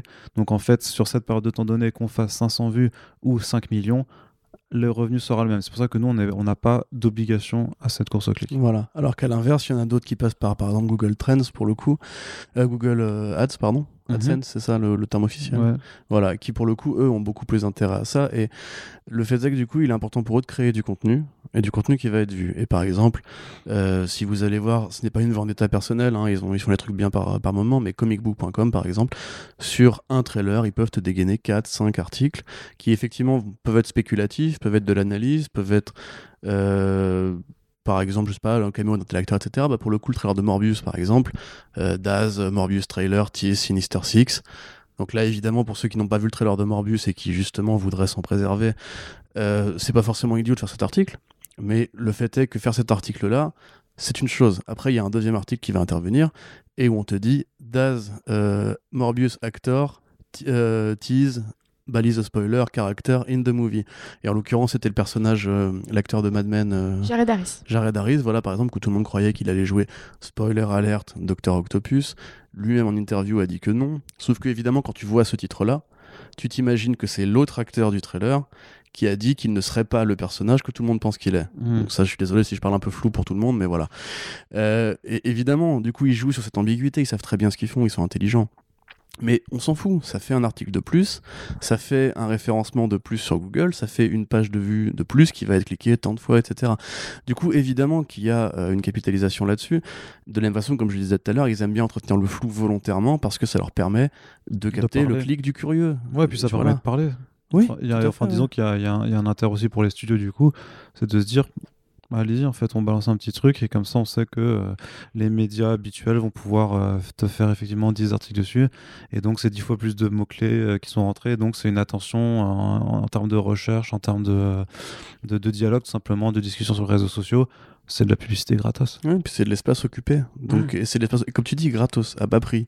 Tu vois, de la même façon que quand euh, Matt Reeves va à l'expo Batman 66 et prend en photo Road to Gotham et compagnie. Voilà, on fait un article dessus. Mais là, en l'occurrence, pour la culture du spoiler, c'est plus le cas pour Screen Rant, par exemple, qui va aller chercher un élément d'un film, comme par exemple le film Venom, où à un moment donné, Venom dit euh, That's my kryptonite, tu vois. Et, Ah, te, putain, et te ouais. faire un article sur une réplique qui, du coup, c'est une culture du spoil qui, qui fait qu'il part de rien. Il n'y a pas d'information. Il n'y a pas de. On a été chercher un mec qui a dit ça, on a été chercher un article qui dit ça, on a spéculé là-dessus. Non, c'est encore plus bête. C'est juste, on a vu le film. C'est ça la source officielle de l'information. Et on a vu le film, et en se basant sur le film qu'on a vu, on va créer une actualité factice en spoilant, déjà d'une part, un truc qui est complètement euh, Bah, du coup, c'était un easter egg. et ouais. pour fomenter une théorie, mais complètement abraca- abracadabrantesque, qui va essayer après de faire une sorte de grand plan Bah, avec des punaises et des fils rouges. bah, C'est il, disait, ridicule. il disait juste que DC existait. Enfin, il disait, ouais, ça veut dire que c'est la preuve que DC coexiste dans l'univers Marvel de Sony parce qu'il a référencé la kryptonite. Donc, forcément, c'est que Superman existe, quoi. Alors, spoiler alert, ce n'est pas le cas. Alors, ouais. non, mais spo- spoiler alert, dans Spider-Man Sam Raimi, il y a aussi des références à Superman, mais c'est pour, pas grave. Pour l'instant, ils arrivent déjà pas à ramener Tom Holland dans leur univers. Donc, euh, si en plus ils veulent essayer de, de- que ramener ce que, faites. ce que même Warner arrive pas à ramener après ensuite, c'est bon, quoi. Euh, laissez tomber. Mais du coup, voilà, pour, pour les scoopers, nos, nos- nos bons amis et ceux qui, de toute façon, bah, se battent contre une économie de journalisme qui est un peu compliquée, c'est de leur embarras. Parce que tout le monde, en fait. Et moi, je pense que c'est un peu ça le problème, c'est qu'en fait, tout le monde gueule sur les spoilers quand on en fait, mais énormément de gens, quand ils voient justement euh, le- la porte qui s'entrouvre, ils poussent la porte, ils vont voir, ils vont, ils vont se gâcher la surprise tout seuls. Ouais. Euh, le coup de la minute sur Lucifer, dont je parlais tout à l'heure, elle a, elle a beaucoup cliqué, alors que pour le coup, c'était une news qui était officielle. Euh, Et pas si importante que ça. Au et final, pas si quoi. importante que ça, voilà. Mais parce que les gens, en fait, aiment bien se gâcher les surprises. Je pense vraiment que derrière les 10, 20, 30, 50% de gens qui vont nous engueuler quand on fait ce genre d'article-là, et ce qui nous empêche, qui nous empêche pas de les faire, hein, encore une fois, on, on fait des articles justement, on essaie de respecter un peu le, secret, mais euh, croyez bien que si on, le, si on ne le faisait pas, euh, ce serait probablement plus intéressant pour nous économiquement, ou en- enfin pas économiquement, mais du coup en termes de, de vues, je pense qu'on ferait beaucoup plus de vues en faisant justement du, spéculatif ou de la putacliquerie en divulgachant, enfin en gâchant les surprises, que justement en ne le faisant pas. Mais ça, ça me rappelle euh, une certaine époque de la blogosphère française où tu avais des, des petits blogs qui, pour s'attirer encore plus de vues, déjà qu'ils écrivaient, très mal, mais du coup, leur, euh, fond, leur fond de commerce, c'était euh, qui meurt à la fin, euh, qu'est-ce qui se passe à la fin, on vous raconte tout. Elle me souvient de Tu ça. cliquais et t'avais. et Ce qui était drôle avec ces articles, c'est que t'avais quand même des balises spoilers. C'est parce qu'on on sait, on sait jamais, tu vois. C'est genre tu cliques, mais tu veux pas te faire spoiler, genre. Mais euh, c'était vraiment une pratique, euh, c'était euh, opportuniste à mort et c'est capitalisé vraiment sur, sur tout ce que j'aime pas, à savoir vraiment c'est du clickbait en mode on va tout vous raconter. et c'était vraiment sur tous les blockbusters qui sortaient, quoi. J'avoue, j'ai cliqué au moins une fois sur un article par curiosité pour savoir à quoi ça ressemblait. C'était vraiment nul à chier, quoi. Parce que non seulement c'était mal rédigé, mais en plus, ça te spoilait vraiment tout. C'était une description de scène, quoi. Hmm. Et je- en tant que distributeur, euh, si je voyais un site faire ça, je lui filerais pas d'invitation pour des projections de presse. Parce que parce que c'est clairement euh, c'est- une perte aussi pour les distributeurs. Et, et je et je suis encore ultra choquée que des, que des blogs euh, fassent ça et que même des, des articles américains continuent de faire ça en mode on veut- alors on va, on va débriefer la fin avec vous. Mais juste de, de la description avec deux, trois images, juste de la description, c'est ce que fait Comic Book Movie, c'est euh, la fin de machin en 7 points positifs et 5 points négatifs. Sauf que c'est juste de la description avec en mode on a aimé, on n'a pas aimé. Et ça va pas plus loin. Mm, Mais c'est intéressant parce que pour le coup, ça renvoie à un autre truc euh, qui fait plus ou moins partie d'un planning communicationnel réglé ou pas réglé, c'est les leaks. Tu vois, euh, pour le coup, nous, enfin, c'est assez rare qu'on fasse des articles de report, euh, enfin de, il faut que j'arrête de parler anglais, où on, on traduit entre guillemets les, les fuites de studio. Mais par exemple, on parlait tout à l'heure de Wonder Woman 84. Je crois que ça a aussi été le cas pour Birds of Prey, si je ne dis pas de bêtises. Pas à mon souvenir. Non? Non, moi je me souviens par contre que Comic Book Movie avait fait tout un article sur les leaks de Dark Phoenix fin 2017. Oui, ça- tout oui, à ça, fait. ouais. Et puis il y avait Joker aussi qui avait eu de retour, mais pour le coup. Bah, Joker, le script, euh, le- Voilà. un, un des derniers scripts en date avait, euh, avait leaké. Je me suis pas amusé Ouais, à faire il- la il était comparaison. dispo- il était euh, dispo publiquement. Il y a même euh, plein de blogueurs qui avaient dit Moi j'ai lu le script. Enfin, il était dispo, mais de manière légale Ouais, bah, en tu plus. sais, même, hein, Arnaud l'avait lu avant de voir le film. hein, euh, Oui, ouais. oui, Moi, c'était un, un- lecteur, euh, coucou Batman, euh, qui nous l'avait envoyé. Et euh, voilà, tu vois, ça par exemple, c'est des, des choix aussi journalistiques. Est-ce que tu. Est-ce que, parce que le fait est que l'information existe sur le web et euh, qu'elle traduit en un sens aussi ce que tu peux attendre d'un film ou pas attendre d'un film?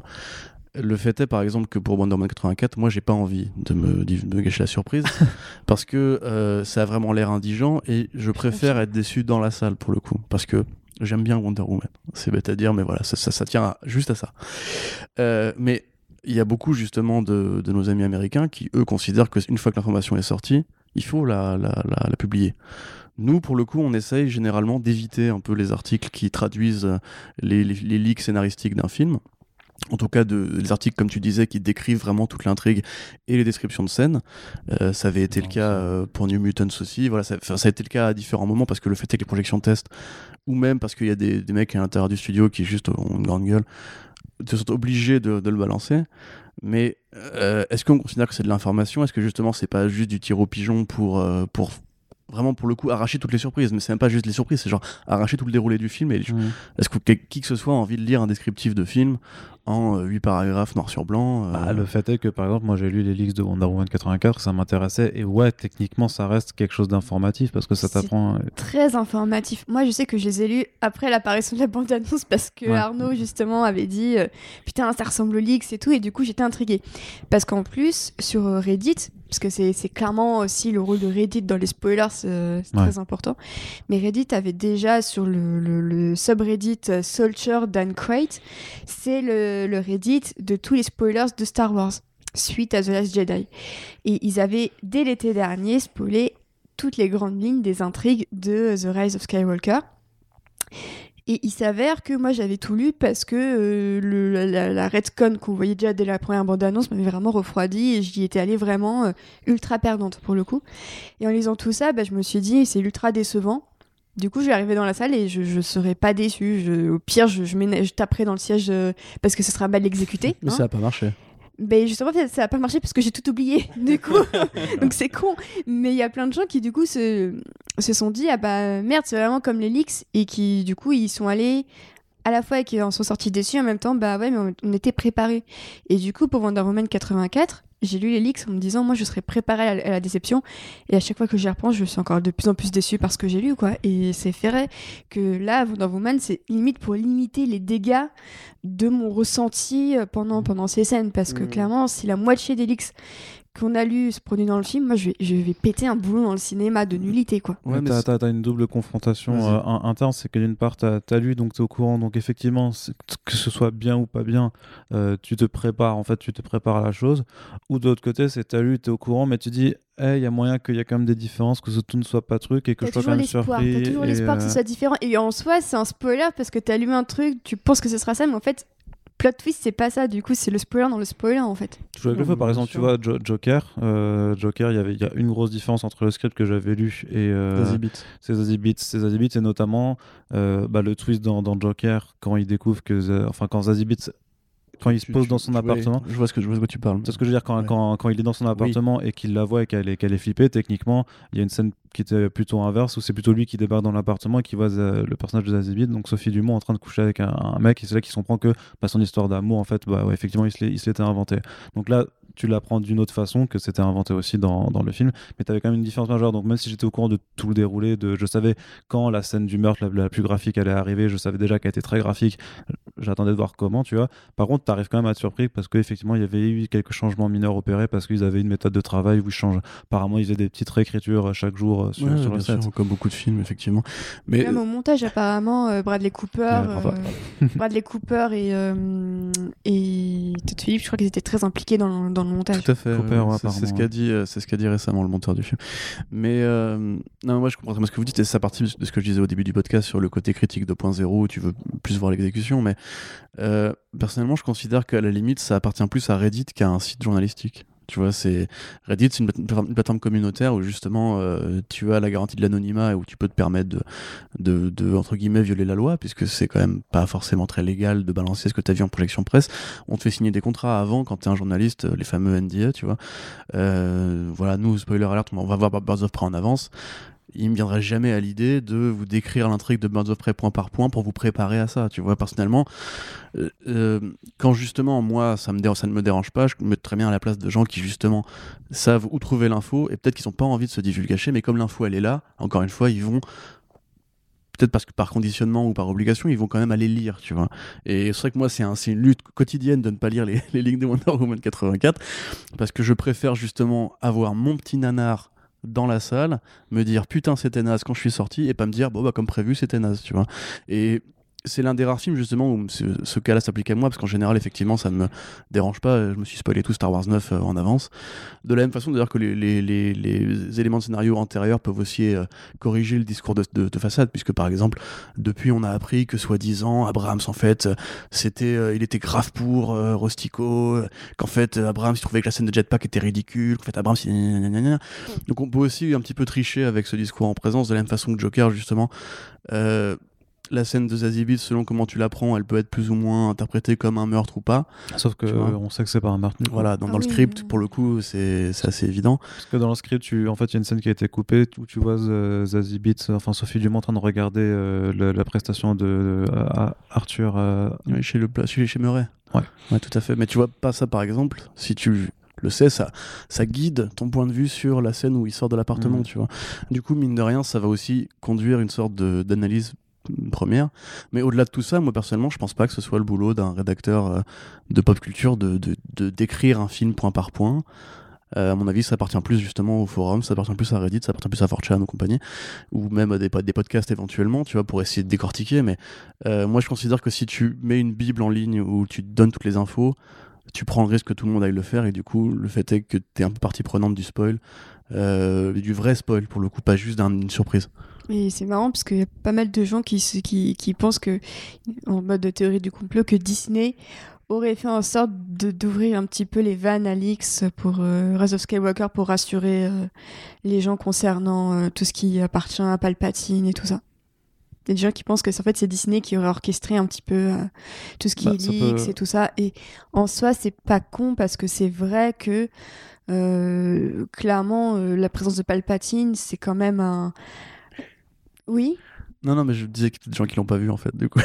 Ouais, ah, attends, pour le coup, elle est, elle, elle, est, il est carrément sur la Ouais, oui, je sais, je sais, je sais. Mais, mais du, que, du coup, tout ce qui concerne les personnages de, de Palpatine aurait un peu leaké justement pour rassurer les gens quant au, bien, quant au, au fait que J.J. Abrams allait refaire basculer le projet sur les rails et que le, le, film de Johnson était une erreur. Et du coup, il y a vraiment une question qui se pose de est-ce que les studios participent pas à cette culture un petit peu du leak entre guillemets alors qu'en fait ça leur apporte un buzz? Et c'est vrai que c'est une question intéressante ça, parce sûr. que parce qu'il faut se mettre à la place du, du, consommateur. Il est contre les studios techniquement parce que c'est à cause d'eux que son enfant s'est ruiné. Et du coup, bah, on va le faire en secret, c'est-à-dire qu'on va utiliser les mêmes méthodes que ceux qui dénoncent les studios. Donc en ça, c'est pas con de se dire que un mec chez Disney a dit bon, on va faire leaker ce passage précis, comme ça ça va rassurer les gens. Et c'est vrai qu'après le leak il y a pas mal de gens de, de, de, de, de qui, qui n'aiment pas The Last Jedi pour les décisions qu'il prend qui était un petit peu rassuré quant à Palpatine. Mais ça c'est sûr, de toute façon, quand on se souvient tous de Batman v Superman où justement il y avait un faux script qui avait été, euh, qui avait été écrit et euh, dans, dans l'espoir justement de brouiller les pistes par rapport au scénario qui avait été fait. Ah bon? C'est Kevin Smith qui en parlait, ouais, tout à fait, rappelle-toi des planètes. Et euh, de la même façon que les, les, trailers justement mensongers sont aussi là et les feuilles de script mensongères qu'on donne aux, aux, acteurs pour éviter qu'un secrétaire un peu, un peu fouineur ou que... Parce qu'encore une fois, tout le monde a Instagram aujourd'hui, tout le monde a... Enfin, moi j'ai pas Instagram, mais il y a des gens qui ont Instagram. Tout le monde a un appareil photo pour prendre ça et mettre ça sur un forum obscur et compagnie. Et après, le truc fait le tour du monde. Le fait est que voilà, de, plus en plus de gens font ça, euh, de la même façon que Damon Lindelof justement ne donnait pas la finalité des personnages aux acteurs sur le tournage de Watchmen parce que justement il voulait éviter les fuites. Euh, il leur donnait juste une fiche pour, pour l'épisode, ils savaient pas même ce que leur, le personnage allait devenir à la fin. Même, je pense que Yaya Abdul Matin Euh, 2, par je- exemple, n'a pas forcément été Non, lui, briefé. euh, pas. Enfin, voilà. Je crois que lui savait pas. Par contre, Regina King savait ce qui allait se passer pour, euh, pour elle et Hmm. pour les autres personnages. Looking Parce que Glass, justement, par il fallait, oui, fallait- il fallait qu'elle le joue ouais. comme si elle le savait, mais que l'autre personnage en face qui ignore un petit peu sa vraie nature, c'est normal qu'il le joue en sachant pas ce qu'il est en Hmm. Fait. C'est- plus crédible. Mais Tim Blake Nelson, tu vois, il disait euh, ce personnage, je sais pas ce qu'il va devenir, sauf ça va devenir un tueur en série, j'en sais rien, parce qu'en fait, on m'a- m'a rien dit. J'arrive à l'épisode, on me donne mon script, et l'épisode suivant, je sais pas ce qui va lui arriver, en fait. Et du coup, tu comprends à mort le développement, et même la finalité à la fin de Looking Glass, qui pour le coup devient un, un truc complètement creux euh, une fois l'épisode 9 passé, parce que il y a aussi un côté justement, euh, on va essayer de brouiller les pistes, on va essayer de- à tel niveau, à tel point en fait que la production elle-même avance un peu dans l'ombre, tu vois. Et ça, moi, je suis persuadé que justement des mecs comme Abrams ou Lindelof ou, ou même les Russo en un sens savent très bien ce qu'il faut donner à la presse pour incliner le discours vers dans telle direction et les attendre dans telle autre direction. Après, euh, sur Star Wars, je pense pas qu'ils soient assez intelligents pour faire ça. Pour moi, sur Star Wars, c'est juste, c'est des branquignoles. C'est les mecs, ils, ils ont, on fera un débat un jour là-dessus, mais c'est les mecs, ils ont juste écrit un film pour s'excuser parce qu'ils ont choqué des, des butthurt fanboys euh, aux États-Unis, et puis voilà quoi. Mais euh, pour le coup, tu vois, dans les trucs de comics, moi je trouve ça vachement intéressant que quand Zazie Beetz avait dit en interview, on a réécrit le script euh, du jour au lendemain, etc., que t'as des gens qui, qui étaient choqués en mode quoi, mais qu'est-ce que ça veut dire, etc. Alors qu'en fait, c'est complètement normal. Tu vois, justement, c'est une pratique qui est super normale, mais le fait est qu'aussi, et ça participe du discours, enfin du discours, de l'attente qu'on peut avoir sur un projet. On a toujours envie, si tu veux, que ce soit super bien structuré, bien organisé, qu'il y ait une direction X, Y, etc. Et c'est pour ça aussi que les gens vont consulter tout ce qui est spoiler. Parce qu'ils ont envie, si tu veux, de se conforter dans l'idée que euh, le truc qu'ils ont imaginé dans leur tête, et c'est un peu ça le problème, tu vois, euh, aille bien dans cette direction, tout en voulant être surpris. Donc il y a vraiment un Mm. côté super ambigu dans le public aujourd'hui. Tu parlais de Spider-Man noir, enfin je veux dire, Spider-Man noir, c'est peut-être la version alternative de Spider-Man la plus connue avec Miles Morales. Évidemment qu'il serait dans le film. Enfin, moi, j'en ai jamais douté un traître instant, tu vois. Et on était juste content de faire la news. Nicolas Cage sera Spider-Man noir parce que c'est le putain de Nicolas Cage, parce que c'est le putain de Nicolas Cage. Et euh, les gens qui nous disent, ouais, spoiler et compagnie, mais t'es là, mais gros, spoiler, ça s'appelle Spider-Verse. Est-ce que t'as lu Spider-Verse? C'est un comics au départ, hein. Mhm. Et dedans, il y a Spider-Man noir, tiens, curieusement.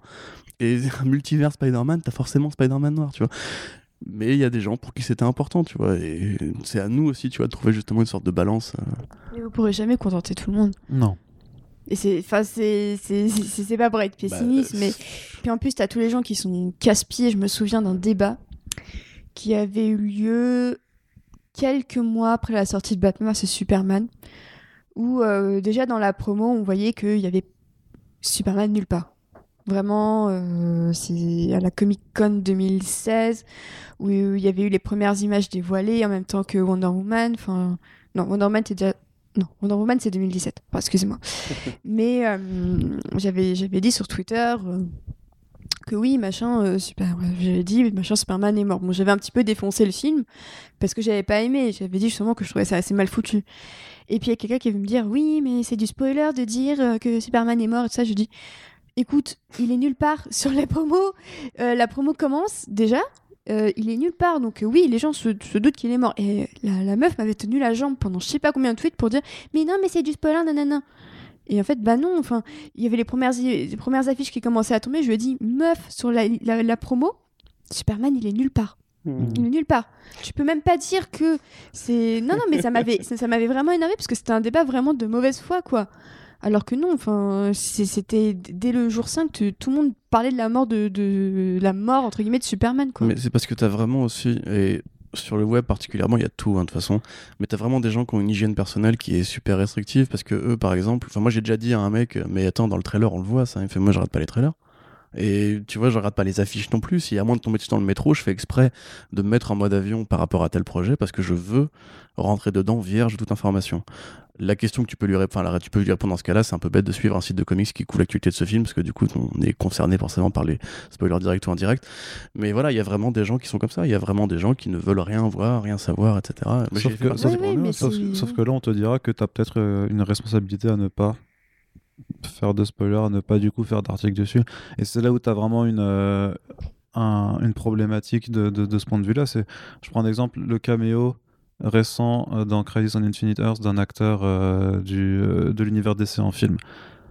impossible de pas en parler quand même, parce que c'est- déjà c'est une vraie surprise pour le coup, ça a été très bien Ça a été orchestré, très bien gardé, voilà. c'était très bien gardé. En soi, ça n'a aucune incidence sur le déroulé, donc c'est pas non plus un, un truc important. C'est pas du tout important. Non, non, c'est pas du tout important. Non, mais dans le fait, c'est pas du tout important. Mais euh, dans, dans, pour le symbole et pour le geste, franchement, c'est c'est plutôt cool. C'était pour moi, je me suis dit merde, est-ce que j'en est-ce que j'en parle ou pas? Parce qu'en vrai, on est un site leader d'actualité comics machin.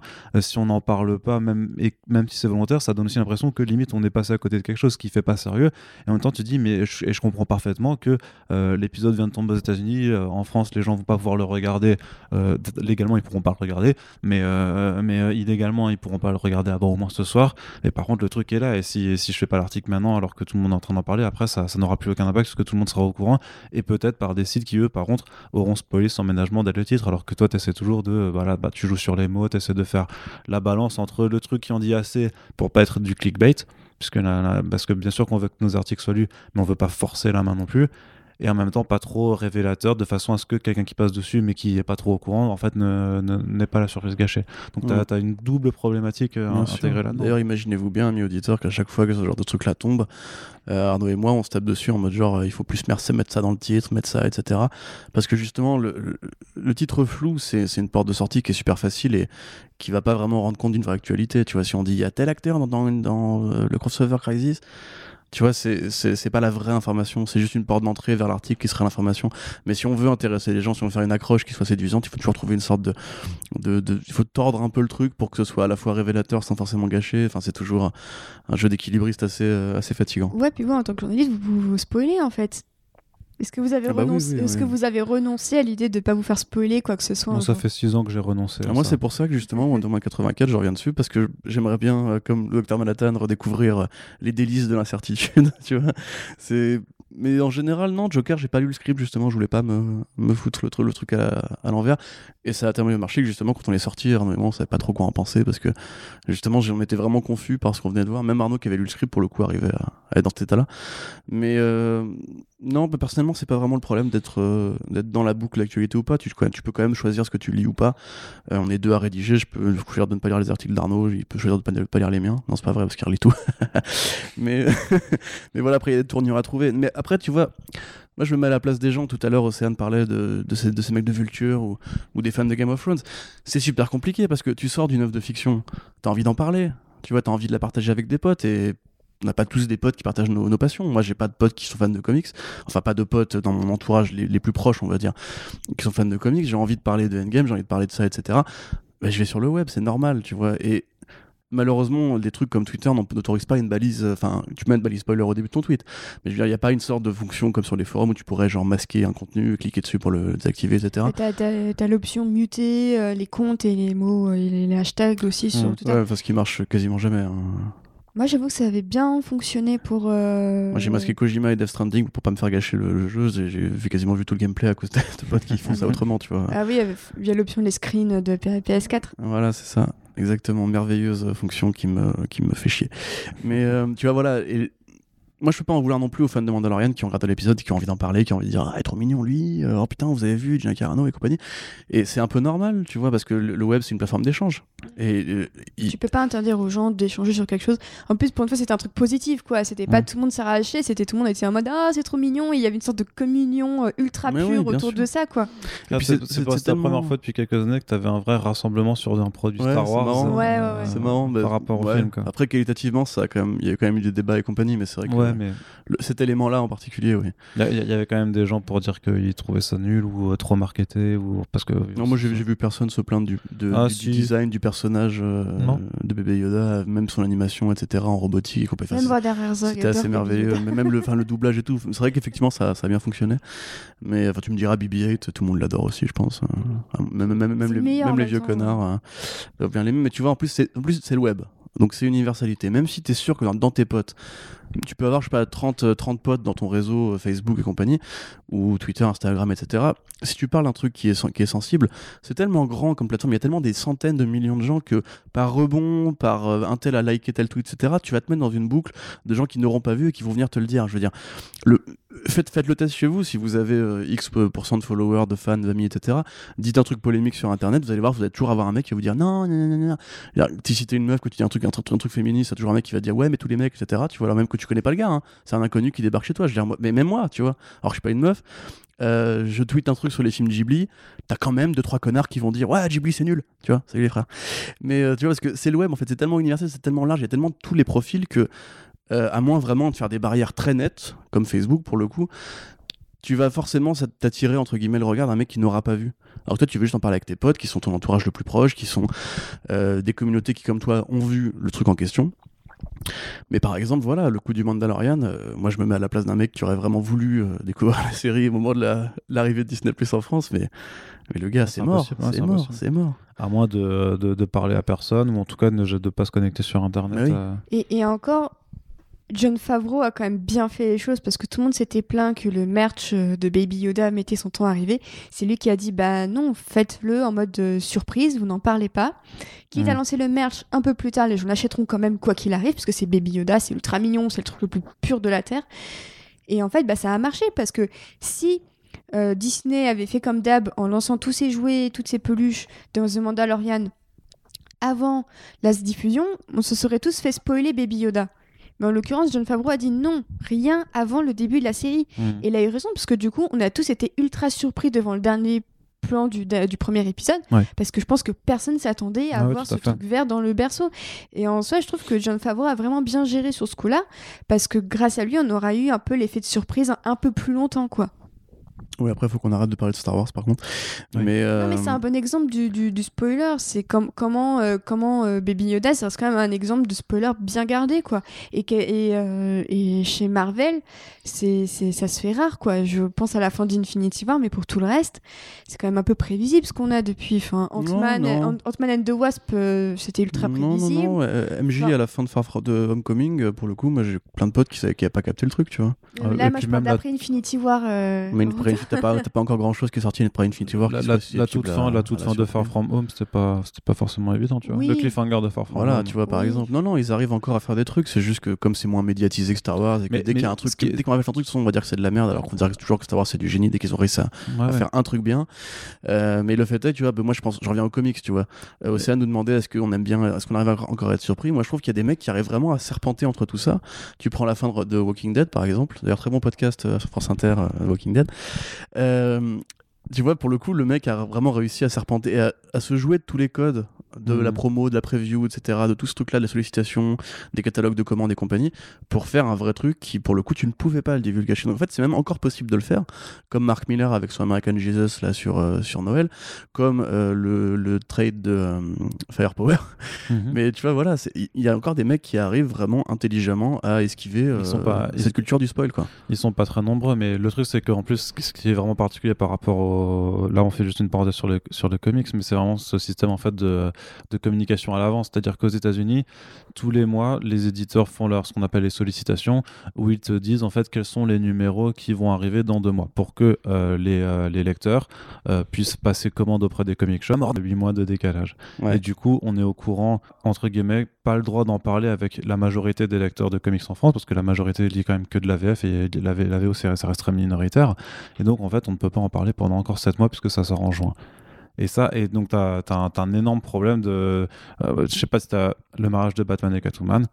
Pendant des Ouais, mois, c'était compliqué. pendant hein. des mois, tu dois faire en sorte, parce que tu, parles, tu continues à parler de l'actualité VO, et l'actuali- la- l'actualité VO, elle est au moment présent, et tu sais que l'actualité VF, tu la retrouveras que dans 6 à, dans 6 à 8 mois. Mm, mm, mm. Donc, C'est-à-dire que tu as une, t'as une durée pendant laquelle, quand tu continues à dire, bah voilà, dans, dans le nouveau euh, Batman qui arrive cette semaine, des suites du mariage de Batman, bon, en fait, il Tu a te pas souviens, été- alors, toi, Damian tu- Wayne aussi. euh, Ouais, la mort, la mort de, et la résurrection. la mort de deux. Damian Wayne. Non, mais la mort, vraiment, la mort de Damian Wayne avec euh, Batman Inc., c'était un calvaire. C'était un, cal- un cal- vraiment un, un horrible calvaire à, Mm, supporter. Quoi.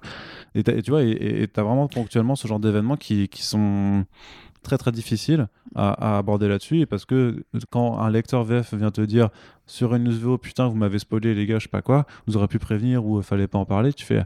Bah mais mon gars, t'es sur une news VO en fait. Donc si tu te places dans, ta, une, dans une temporalité qui est six mois en avance sur la tienne, bah, faut pas t'étonner que nous on parle de, quelque chose qui est pourtant euh, bah, devenu hyper banal. Euh, je veux dire, le non-mariage de, de, de, Batman Catwoman, au final, bah, c'était un non-événement. On, on, y espérait un petit peu, mais au final, c'était un non-événement. Bah, après, c'était voilà, tu, tu peux en parler normalement, tu devrais pouvoir en parler normalement. Sauf que bah ouais, mais les lecteurs d'Urban Comics, ils sont pas au courant.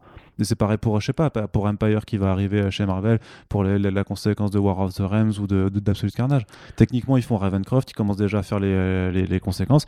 Ouais, mais Absolute Carnage, ça arrive cet été, je sais pas, Nini. Tu peux pas en Sachant que du coup, la spécificité de notre métier à nous, c'est qu'on est journaliste comics, qui est donc la bande dessinée américaine, sur un marché français qui a donc cette période de décalage. Sauf que on, prend notre actualité parce qu'on n'a pas de source nous-mêmes chez DC, Marvel et compagnie. Enfin, apparemment Arnaud travaille le truc et tout. Faut pas le dire. Mais euh, voilà, le fait est que notre actualité, on va la puiser chez les comic books, chez les Bleeding Cool, chez les CBR, etc., qui eux, pour le coup, ne prêtent que de la BD anglophone. Du coup, ils n'ont pas cette période de décalage. Quand euh, DC Universe Rebirth 1 sort et qu'on sait que le Dr Manhattan va être dedans, tout le monde va titrer, Newsarama va le titrer, CBR va le titrer, CBR va le titrer, sauf que nous, l'actualité que ça concerne va être décalée de 8 mois au moment où le tome 1 va mhm. sortir, ou le tome va, enfin, où le truc va sortir en magazine et compagnie. Du coup, bah, on est un peu obligé, si tu veux, de faire l'autruche euh, pour pas annoncer des trucs parce que les gens du coup bah, n'ont pas forcément quand même le chemin qui va mener vers ça. Et en plus la, sélectivité de la VF fait qu'il y a des trucs qui arrivent pas en VF qui arrivent pas en VO etc qui arrivent qu'en VO etc et le lecteur, lecteur VO est super réduit en France. Donc du coup de, toute façon on est un peu obligé justement nous euh, de s'adapter au, code du marché français. Après, la politique en vigueur chez Mixblock, c'est qu'une fois que c'est sorti en VF, c'est sorti en VF. Vous pouvez faire le choix de ne pas le lire, mais si là vous nous dites quoi, Batman et Catwoman ils sont pas mariés, mais vous m'avez gâché. Bon, on a envie de te répondre gros. Si t'avais envie de le lire, c'était disponible, fallait y aller. Maintenant, stop. C'était disponible il y a 6 mois. Ça, ça, me rappelle euh, tout le tollé qu'il y avait eu quand euh, le, Spider-Man était mort.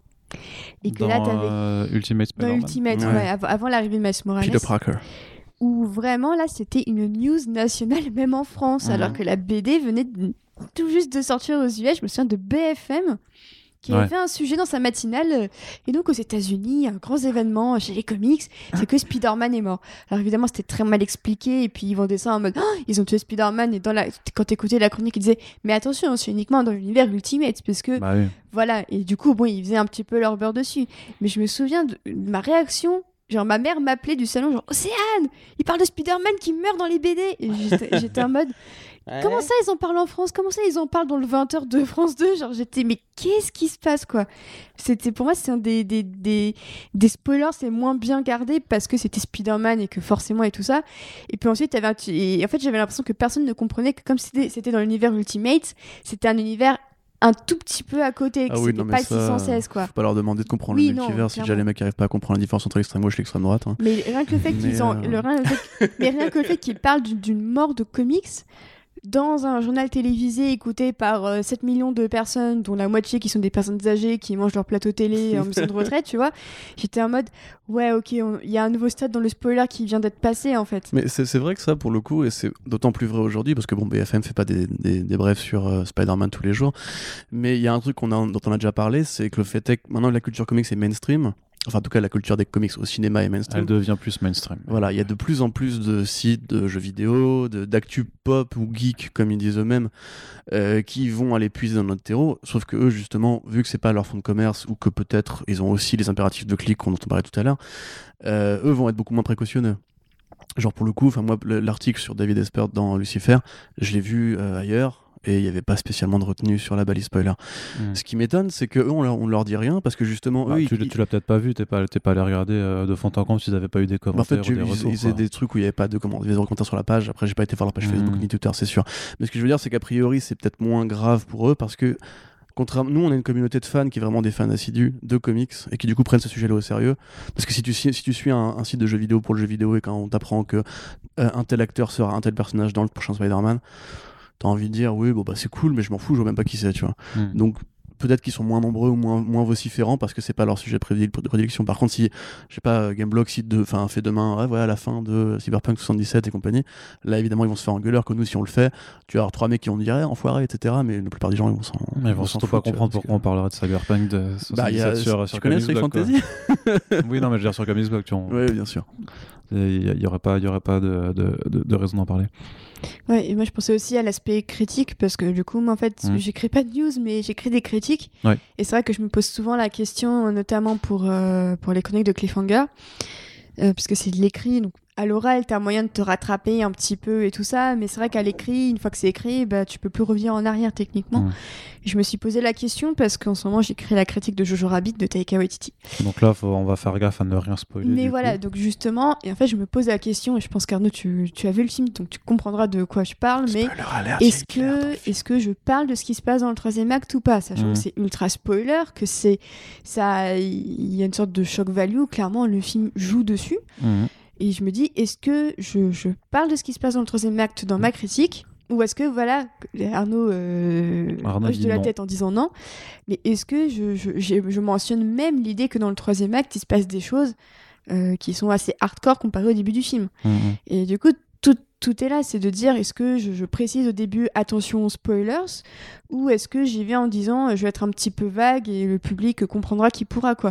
Et c'est tout un jeu d'équilibriste, parce qu'en soi, j'ai envie de dire, euh, tu débarques dans Jojo, dans Jojo Rabbit, t'as l'impression de voir un peu une farce façon ouais, Wes Anderson, mais qui devient de plus en plus noir euh, et tout ça.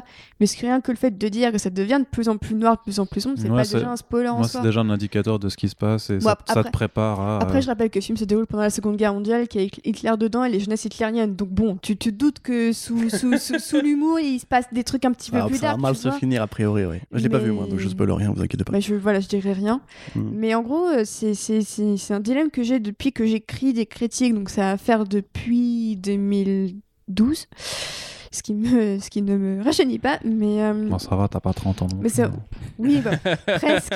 presque. Ah. Mais- mais c'est un, c'est un débat que je me pose et c'est c'est vrai que quand je sais qu'il y a des choses à spoiler, je, je précise. Mais c'est vrai que quand il n'y en a pas, du coup, je me dis, est-ce que euh, je parle de ça parce que ça me permet d'exprimer un point de vue bien spécifique? Notamment, j'ai écrit la critique de Scandale, donc Bombshell, qui est sorti et qui parle du harcèlement sexuel chez Fox News.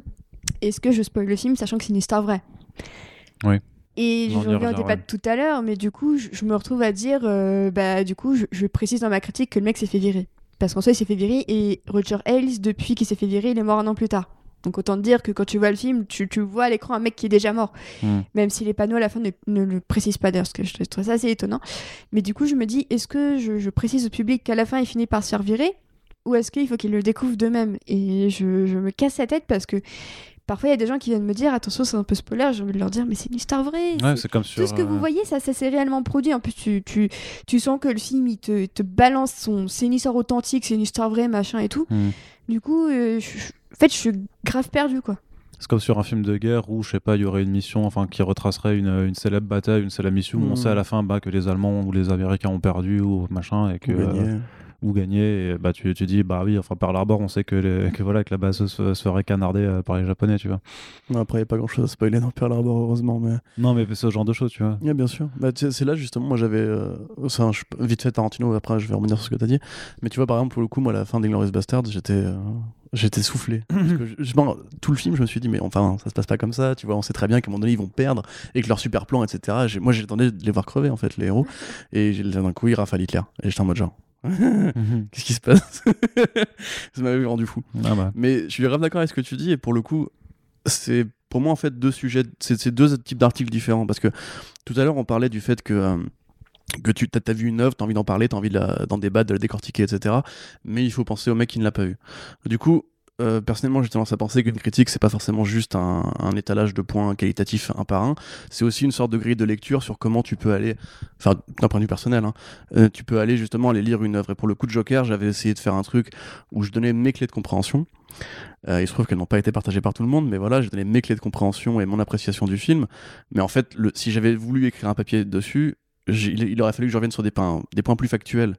C'est ce qu'on a fait en podcast, heureusement, on a la chance d'avoir ça nous, tu vois.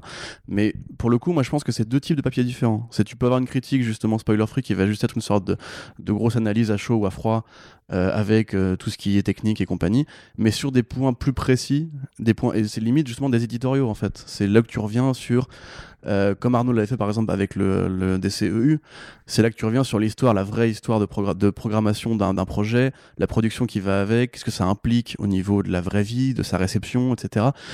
Et à mon sens, tu peux faire une critique spoiler free, mais si justement tu veux revenir sur un point plus précis, il faut juste dire au début du truc si vous ne l'avez pas vu, euh, Ouais. allez, allez vous Parce, en. que, parce voilà. que par exemple, quand j'avais vu, on avait vu avec Corentin les six, les six premiers screeners de Watchmen, Mhm. Et, Ah, euh, et, tu- et, et, euh, déjà, dès le premier épisode, bon, à la fin, t'es en mode de... Ok, Mm, mm, mm. genre, ça va être compliqué. Ensuite, de, de ne pas en parler, ça va être compliqué.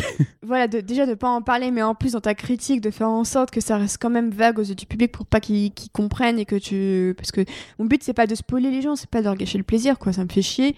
Je le fais déjà suffisamment involontairement pour qu'en plus euh, je le fasse. Et puis, genre, la saison avancée. Et puis, genre, t'as l'épisode 4, ok. L'épisode 5, tu te dis, oh putain, alors là, ça va être compliqué de ouf. Et là, t'as l'épisode 6, tu te dis, ok, mais c'est mort, comment je peux écrire dessus sans spoiler le public? Et franchement, j'ai- galéré sur Cliffhanger, et même pour y- ma critique chez Hyperlink, où je bourdouillais comme une ouf parce que j'étais en mode putain, mais je vais spoiler, je- je- je- j'étais en panique. Et, euh, et le truc, c'est que, en plus, en voyant après les trois derniers, je me suis dit, mais en fait, tout ce que j'ai écrit, c'est ok, ça reste ok, ça reste cohérent. Mais euh, j'ai l'impression de pas avoir tout vu en fait. Et du coup, genre, si je réécrivais un papier, bah cette fois, je spoilerais ce qui se passe dans les six premiers parce que du coup, ça. ça participe à la- à l'appréciation globale en fait. Moi, je pense, des- je- je pense il qu'il a- faut les deux, hein, vraiment. Il faut. Parce que euh, t'as as des œuvres aussi où si tu parles pas d'éléments, de certains éléments, où tu dis merde, si je parle de ça, c'est un spoiler, bah tu te retrouves avec rien à dire. Et tu peux pas Ouais. juste à dire euh, Ouais. l'histoire elle est bien, elle a des rebondissements. Ah, ça, et je suis et pas, t'as- et t'arrêtes. Non, mais pas persuadé. Forcément, tu as un exercice à faire, mais, mais euh, c'est- là aussi où, l'exercice. Bon, euh, je, je vous renvoie de toute façon aux Apple sur, sur, sur la critique pour, euh, pour plus de, de détails. Mais on dit aussi, c'est que tu as, vraiment un exercice là-dedans, dans le fait d'avoir ton angle et de choisir du coup quel élément scénaristique tu peux te permettre de, de prendre en compte là-dedans ou pas. Après, si tu décides de faire une critique avec spoilers et que tu préviens directement, ça facilite la chose. Mais si tu veux faire une critique où tu dis, euh, garantie, je, vous, euh, je, je- je ne vous spoil rien de trucs.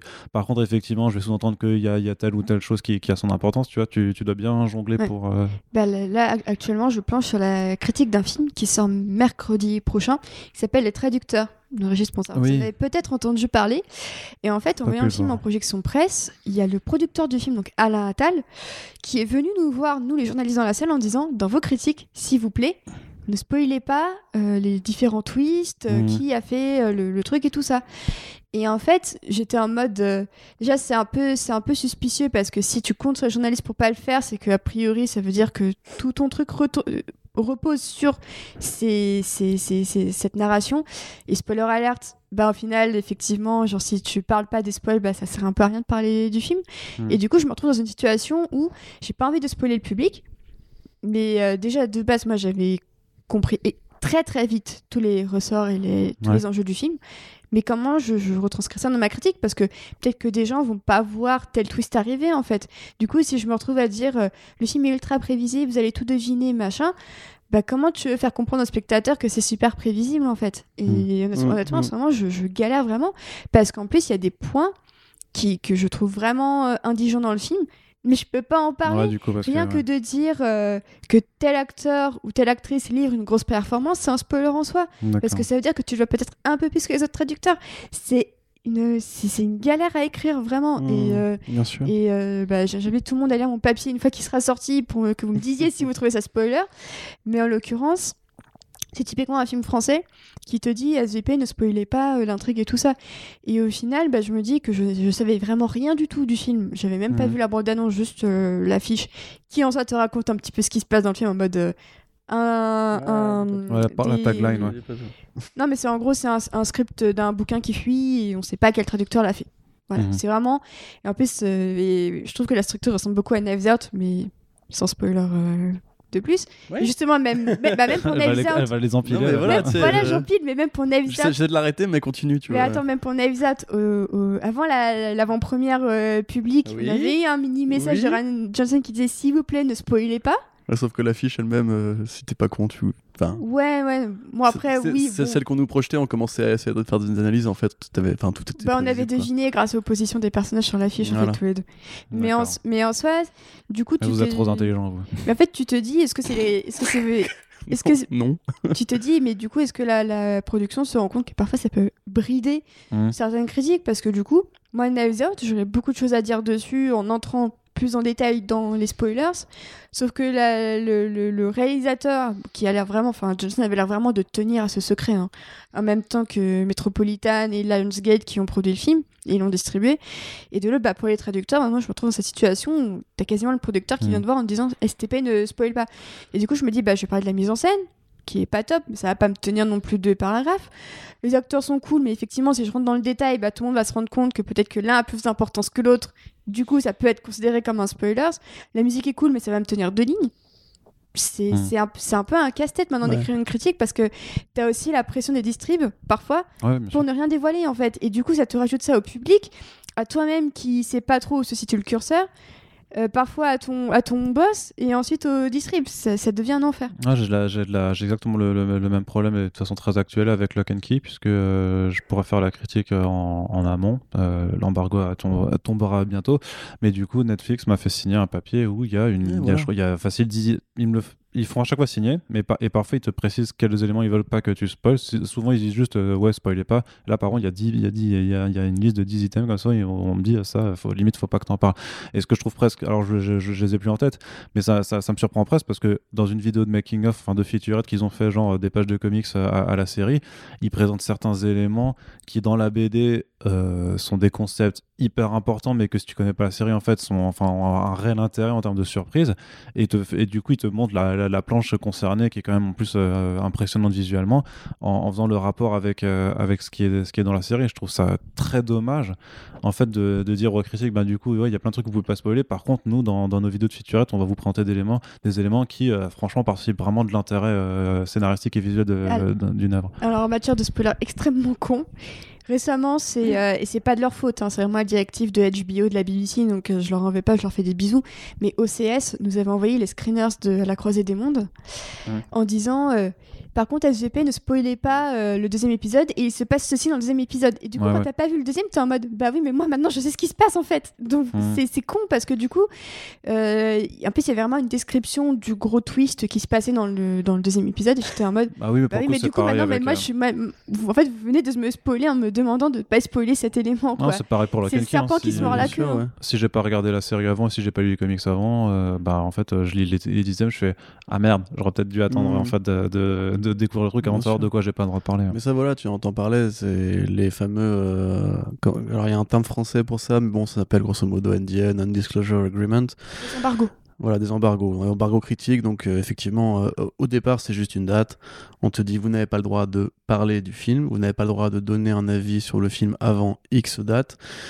Euh, Il y a une, une, une problématique de spoiler là-dedans, puisqu'évidemment, ils veulent pas que ça fuite parce qu'on est à l'ère d'Internet, mais il y a aussi une problématique de contrôler le- le- la, communication officielle autour du projet. Et ça, pour le coup, c'est un truc qui, euh, sous couvert de spoiler, permet aussi de justifier qu'on va mettre une sorte de museau, enfin de, muselière sur le journaliste et le critique pour éviter que ci ou ça soit dit ou fait, etc.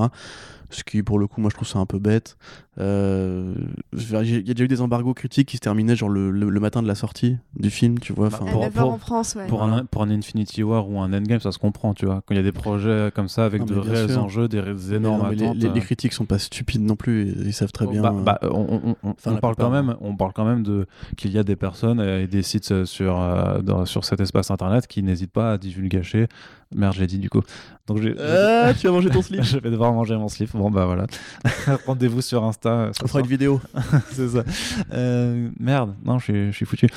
Euh, Qu'est-ce que je veux dire? Ouais, qu'ils n'hésitent pas à, à spoiler parce qu'on l'a dit avant, parce que l'attrait, le- le- la génération de clics, euh, les choses, tu vois. Donc, le, le troll aussi, je me souviens. ouais, ou de- du, sous, du troll volontaire, ouais. Sous le tweet Ah de oui, Marvel qui disait avec la lettre des Russos en mode s'il vous plaît, ne spoilez regardez pas. pas, non, non, ne, ne regardez pas le, le, Le- la- le- le truc fuité. C'est ça. Oui, et oui, juste oui. en dessous, bah t'as 10 000 bolos qui postent les putains de leaks, les putains de screens. Et moi, je me suis fait spoiler le, le, le, le gant euh, nouvelle génération. Hmm. Et moi, j'ai eu Voilà. les boules. Parce que Et, comme euh, c'est ouais. l'outil Twitter qui, dès que tu arrives sur le tweet, la vidéo se lance.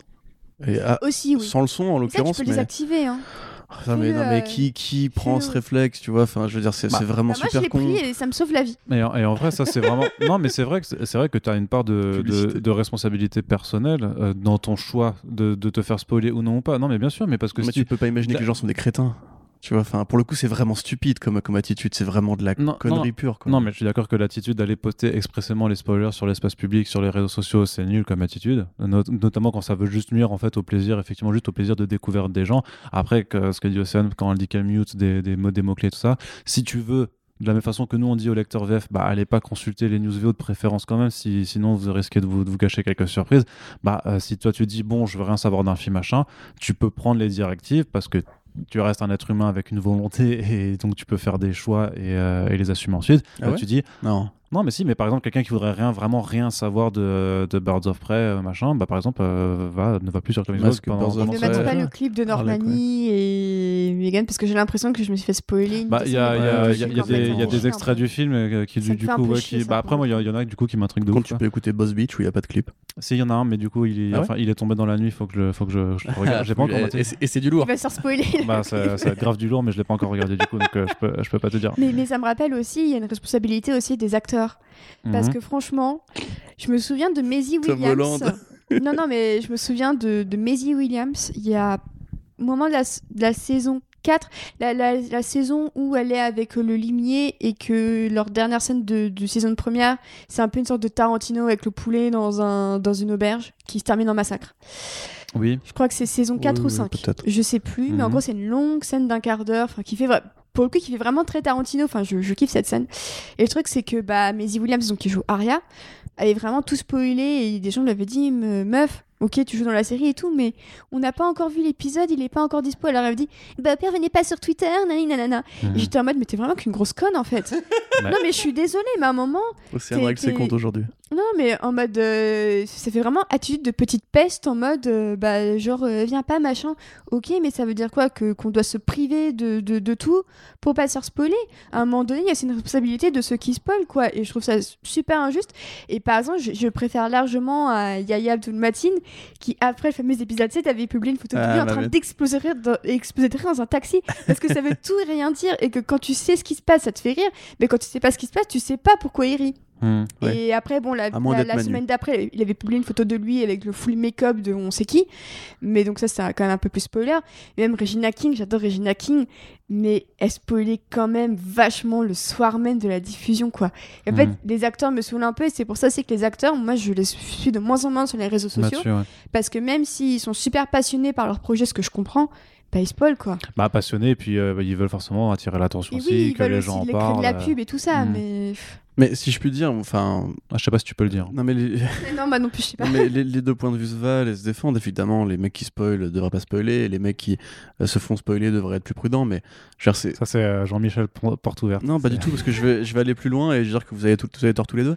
C'est que. euh, non, je suis désolé, tu- c'est pas juste une question de, de- de masquer les mots-clés, parce que, ok, dans ce cas-là, moi j'arrête de suivre Comics Blog, euh, j'arrête de suivre tous mes potes qui peut-être vont en parler, je, je me coupe du monde. Enfin, tu vois, genre, je, je n'évolue qu'en individu, je, me- je me bouche les oreilles au taf pour pas qu'un mec me- qui a été voir le film euh, me, me gâche la fin sans faire gaffe, tu vois. T'es Bah pas, non, obligé de te pas pas obligé de transformer en golem non plus, quoi. Mais non, mais euh, voilà, mais c'est ça la vérité. C'est ça la vérité, c'est que justement, il n'y a, il y a pas de juste milieu. Non. Le, le fait est que tu vois, comme nous, Bah, euh, on le disait tout à l'heure, on parle d'un truc qui a été montré dans, dans un trailer, tu vois. Mais le mec qui te répond, moi je, je, je ne mate pas les trailers.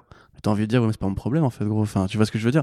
Et à la fois, il a pas tort non plus, parce que justement, si tu veux pas tout divulgacher, mais que t'as quand même envie de savoir ce qui va se passer euh, euh, dans tel, dans 6 mois, dans 8 mois, etc., bah tu vas suivre le site d'actualité, mais le site d'actualité est pas au courant de tes préférences personnelles, tu vois. Et c'est pas un QCM que tu fais remplir à tout le monde. Il y a quand même une différence parce que la promo Mais- c'est avant le film et ce que disent les acteurs qui spoilent c'est après la diffusion. Non, ça dépend. Ça, ça dépend. Il y a, y y eu des spoils, il y a eu des spoils antérieurs à ça. euh, Oui, mais en soi ça veut dire que la production a décidé que c'était ok. ah, Donc tu, peux- moi, tu, je... tu- tu te souviens de Don Cheadle qui disait euh, dans Avengers Infinity War, euh, la moitié des gens meurent à la fin et tout. C'était deux, ans avant, tout le monde croyait que c'était une Non, blague. c'était Marc Ruffalo qui Mark avait fait Ruffalo, la pardon, blague ouais. et Don Cheadle qui était en mode Dieu Oui, c'est ça. c'est ça. Et tout le monde pensait qu'il joue la comédie alors qu'en fait non, il tue. Ouais, mais ça, tu te rends compte deux ans après. Ouais, meurt en mode ouais. putain. Mais voilà, tu vois. Et puis pour le coup, voilà, on parlait d'ailleurs des, des studios qui savent jouer avec leur image euh, spoiler et compagnie. Marc Ruffalo, qui est quand même un gaffeur de première, et Tom Holland, qui euh, les deux ensemble ont toujours euh, fait des conneries, tu vois. Après, c'est devenu un aimant de communication. Mhm. Genre, ah, on fait semblant d'avoir divulgaché un truc et tout. Et t'es là, ah, pas Ouais, mal, et parfois des, des acteurs qui mentent du coup expressément pour euh, Ouais. se révéler parce que par Tu te exemple souviens Joaquin Phoenix euh, sur, sur Allociné hein ouais ça Ouais, je c'était me souviens ouf de Tom Holland aussi chez Allociné qui avait dit qu'il y aurait une suite alors qu'il n'y avait rien de confirmé. Ça c'était c'est ça c'est Jason Momoa qui dit clairement non je suis pas Aquaman Ouais. T'as effectivement Joaquin Phoenix qui disait à nos confrères d'Allociné, euh, à, à cette journaliste, du coup, c'était un moment de gêne extrance parce qu'il fait Ouais, je vois pas de quoi vous parlez. Enfin, c'est quoi Ouais, I, I don't know what you're talking about. Ouais, c'est ça. C'est- quoi, c'est- de quoi Joker Ouais, attends, de- attends un milliard et un Oscar après, tu Mm, vois. mm, mm, mm. Ça, je pense qu'on devrait lui. euh, il, il devrait revenir s'excuser quand même. Lui, il devrait faire un être- Challenge, tu vois, typiquement, parce Ouais. que. Bon, il avait assumé, il avait pris les verres d'eau dans la gueule et compagnie, tu vois, mais lui, pour le coup, c'est genre, non, c'est passé comme une lettre à la poste. Ouais, Il ça. a juste menti en interview, au KLM, euh, tranquille. Après, ils le font, c'est pareil que euh, Tom, Tom Ellis qui joue euh, Lucifer dans la série, qui a fait Ouais. un caméo dans, voilà, dans, dans une, dans une série. Je l'ai vu, je Et- l'ai et- vu, et il l'a je l'ai menti. vu, c'est incroyable. C'est Ouais. incroyable. C'est vrai Je, je l'ai pas vu cette C'est scène. incroyable cette scène. encore. Mais, euh, ouais, est-ce qu'on. Ah, j'ai- euh, vertigo à moi à pleurer. Mais, mais- mais j'ai- c'est- pensé à un truc, tu vois, même par rapport aux, aux articles, et en fait, même par rapport à nous en, tant- en tant que site, franchement, une idée toute con, c'est que euh, dans ton système de tri des articles, tu puisses intégrer en fait une, une option spoiler, où tu coches ton article, si ton article contient des spoilers, tu, tu le coches, et après, dans les paramètres de consultation du site, tu peux te dire à l'internaute, est-ce que tu veux un site spoiler free et du coup, bah, tu, Ouais, tu ouais. cliques oui, et du coup, ces articles-là n'apparaîtraient pas. Je pense, enfin, je sais pas si c'est facile à faire ou pas.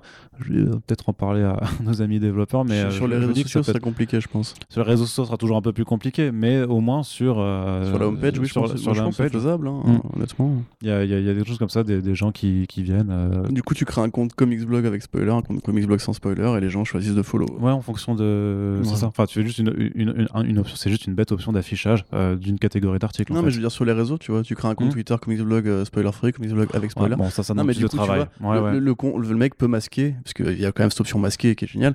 Tu peux masquer le compte euh, CB euh, En- avec spoiler, en- et voilà, tu vois. En, en vrai, ça faudrait juste faire la même. faudrait que les réseaux sociaux puissent faire la même chose, c'est-à-dire euh, avoir une option euh, post euh, spoiler ou pas, et que les gens qui s'abonnent à une page disent je, je, je, je veux tout voir, ou alors je veux voir juste les, les trucs sans spoiler.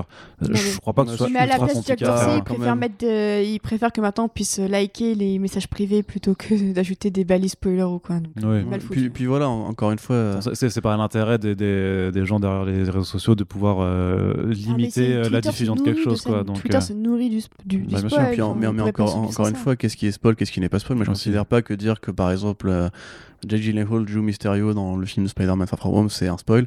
Mais pour beaucoup de gens qui veulent le découvrir Oui, en je me salle et souviens. compagnie, tu je, vois. je enfin, me souviens qu'on était venu me dire euh, ouais mais c'est du spoil de dire que Mysterio c'est un méchant et j'étais en mode Ouais, non, bah tu vois, voilà, ça. ça sans mon silence Qu'est-ce qui décide quand toute la promo de. Oui, ou parce que toutes les bandes annonces, les, les Voilà, premières bandes annonces C'est pareil disaient. pour Lock and Key. Si t'as lu la BD, il y a rien qui va te spoiler dans Lock and Key. C'est The The Boys, moi, il y a des trucs qui ont été différents, qui ont été différemment faits. Mais je veux dire que Homelander soit un gros bâtard, je le savais dès l'épisode 1, tu vois. Et c'est pas du spoil de dire, ah, dans la critique, ah, Anthony Starr, il faut allier, euh, c'est un tueur, etc. D'ailleurs, personne m'a- m'a fait chier avec ça, je suis très content. Mais il y aurait très bien pu y avoir un mec qui m'a dit, mais attends, Homelander, c'est pas Superman, il est sympa normalement et tout.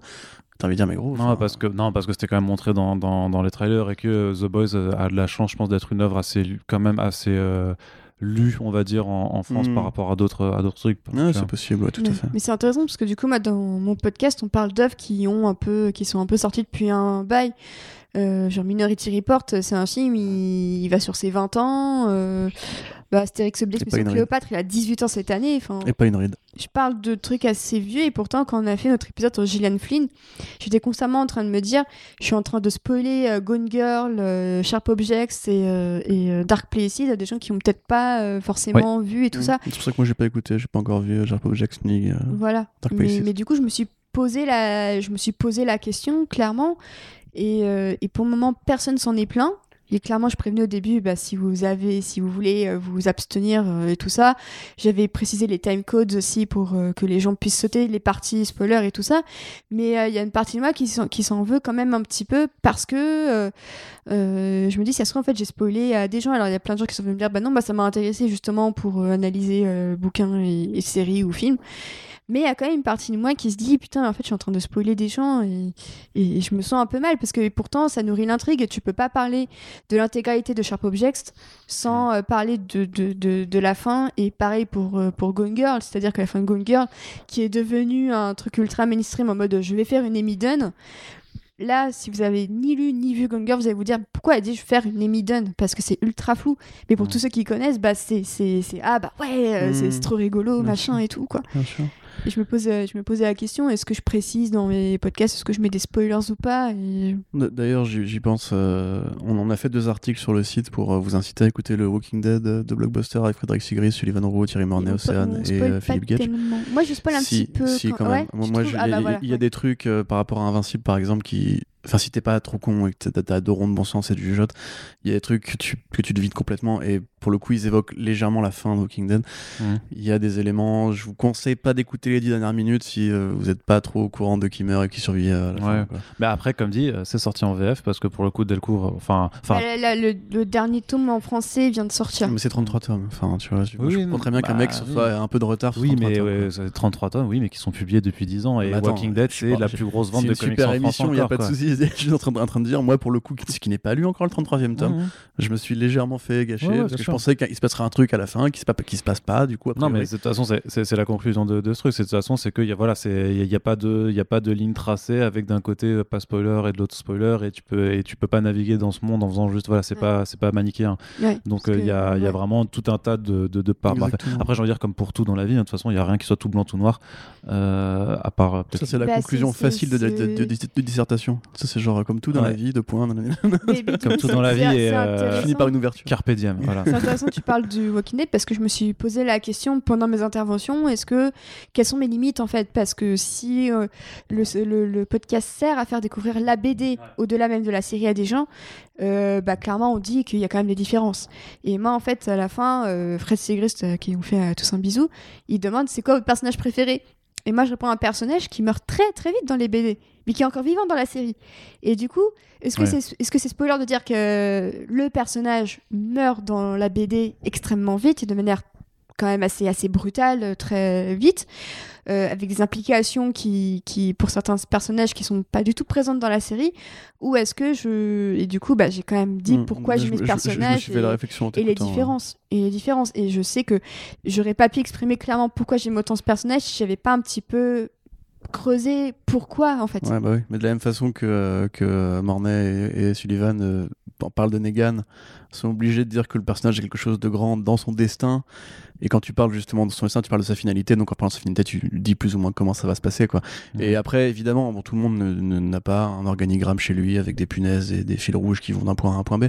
Mais euh, de, de, de fait, moi je dirais justement, et c'est là que notre travail se trouve justement, que comme pour les critiques, tu vois, il faudrait effectivement séparer un peu et créer plus d'actualité, enfin d'actualité d'éditorial en spoiler free pour euh, apprécier une œuvre et après y revenir régulièrement pour ceux qui l'ont vu justement. C'est ce qu'on fait en podcast c'est ce que justement bah, Sigrist fait aussi à sa façon dans Watchmen. Tu vois, quand on a fait le podcast Watchmen, on a dit Ozymandias c'est le méchant. Maintenant, si tu veux, l'idée c'est aussi de faire découvrir Watchmen des gens avec la série. Beaucoup de gens ont découvert Watchmen. Et en un sens, quand tu dis ça, tu, tu gâches déjà un twist qui, a- certes, qui est très vieux, certes, qui est publié en France depuis très longtemps, mais tout le monde n'a pas forcément eu le réflexe la commander à l'époque. Et quand, en tant que journaliste, tu vas découvrir une œuvre, en tant que même que critique ou quoi, et qu'un truc qui est acquis pour tout le monde, donc t'oublies en fait que pour des gens, ça va aussi être une surprise de découvrir Ouais. ça, tu vois. Ouais. Et c'est un peu tout le, tout le jeu du, du, spoiler. c'est- le dé- débat qu'on avait quand on préparait les émissions euh, d'Hyperlink avec euh, Karel et son équipe.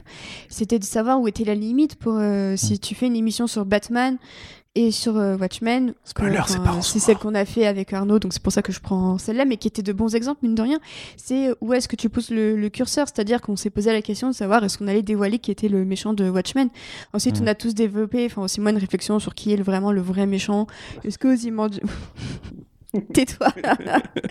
on s'est posé les questions en préparant l'émission de est-ce qu'il faut révéler tel élément de l'intrigue, oui ou non, alors que c'est un comics qui va avoir 30 ans, euh, qui a plus de 30 ans, qui Mm. va sur ses 40. Ouais, et du coup, 40. la, ques- toute la question se pose est-ce que euh, 30 ans, 33 ans plus tard, est-ce que tu peux dire que Ozymandias c'est une méchante Mm. Watchmen quoi? Parce que c'est vrai que moi, quand j'avais découvert le, le film en 2009, Mm. mais je savais pas que c'était lui le méchant. Mm. J'ai vraiment tout découvert sur la fin. Je me, je me disais, ouais, il a, il a des vibes un peu de méchant. Mais du coup, en voyant la fin, j'étais en mode, ah, ok, c'est ça qui se passe, quoi. Et je suis quand même reconnaissante qu'à l'époque, quand j'avais 15 ans, je m'étais fait, pas fait spoiler ça, en fait. Et je Ah, me dis, pour les gens qui ont 15 ans aujourd'hui, est-ce que ça leur plairait de tous se faire spoiler comme ça Ouais, pour les nouvelles générations, en fait, qui ont un- un rapport très différent à nous concernant les spoils? Non, parce que je- c'est ça, c'est c'est dire, mais parce que si 15 ans on tu t'étais plainte qu'on te dise que euh, Ozymandias c'est le méchant, bah, on- euh, des, des gens comme nous auraient pu te dire, ouais, bah t'avais qu'à lire la BD, parce que ça fait 30 ans qu'elle est sortie, quoi, tu vois. Mais c'est vrai, c'est faisait, vrai, ça tu faisait vois. 15 ans. Mais ouais, il y a encore aujourd'hui, c'est encore plus Bah, en, daté, 2009, du coup. en 2009, ça faisait déjà 20. Tu sais, moi qui ai 20, beaucoup 22 ans. 86. Moi qui 20, consommais 20. beaucoup de podcasts jeux vidéo dans mon adolescence, justement, je me suis fait spoiler la fin de FF7, je me suis fait spoiler la fin de Silent Hill 2, etc. Euh, je, sais, je sais qui est MGS3, Pyramid euh. Head, je sais, voilà, etc.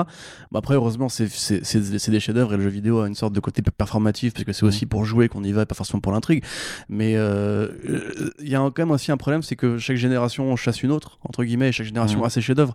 Et le fait est que quand tu veux te faire une culture sur le passé et que tu veux par exemple découvrir Psychose aujourd'hui et forcément au courant du twist ou peut-être pas donc on va pas dire mais tu vois tu découvres le film et tu dis forcément que tu le verras jamais de la même façon que les gens qui l'ont vécu à l'époque parce que t'as vécu ta génération de tes parents qui et- en diluant ces chefs-d'œuvre dans la culture pop ont rendu le truc euh, voilà comme tu dis on fait une Amidon tu vois c'est quasiment devenu un même aujourd'hui et en un sens, euh, quand tu découvres justement le film aujourd'hui, tu sais très bien, enfin, tu as tes, ton attente est déjà, déjà préécrite, précalculée parce que tu as une culture pop entière qui a amalgamé le truc. Je veux dire, peut-être qu'il y a des gens qui, à une époque, quand ils ont découvert euh, Killing Joke, croyaient vraiment que Batman avait flingué le Joker parce qu'ils l'ont lu au présent, tu vois, et ça n'avait pas forcément pour Oracle et compagnie.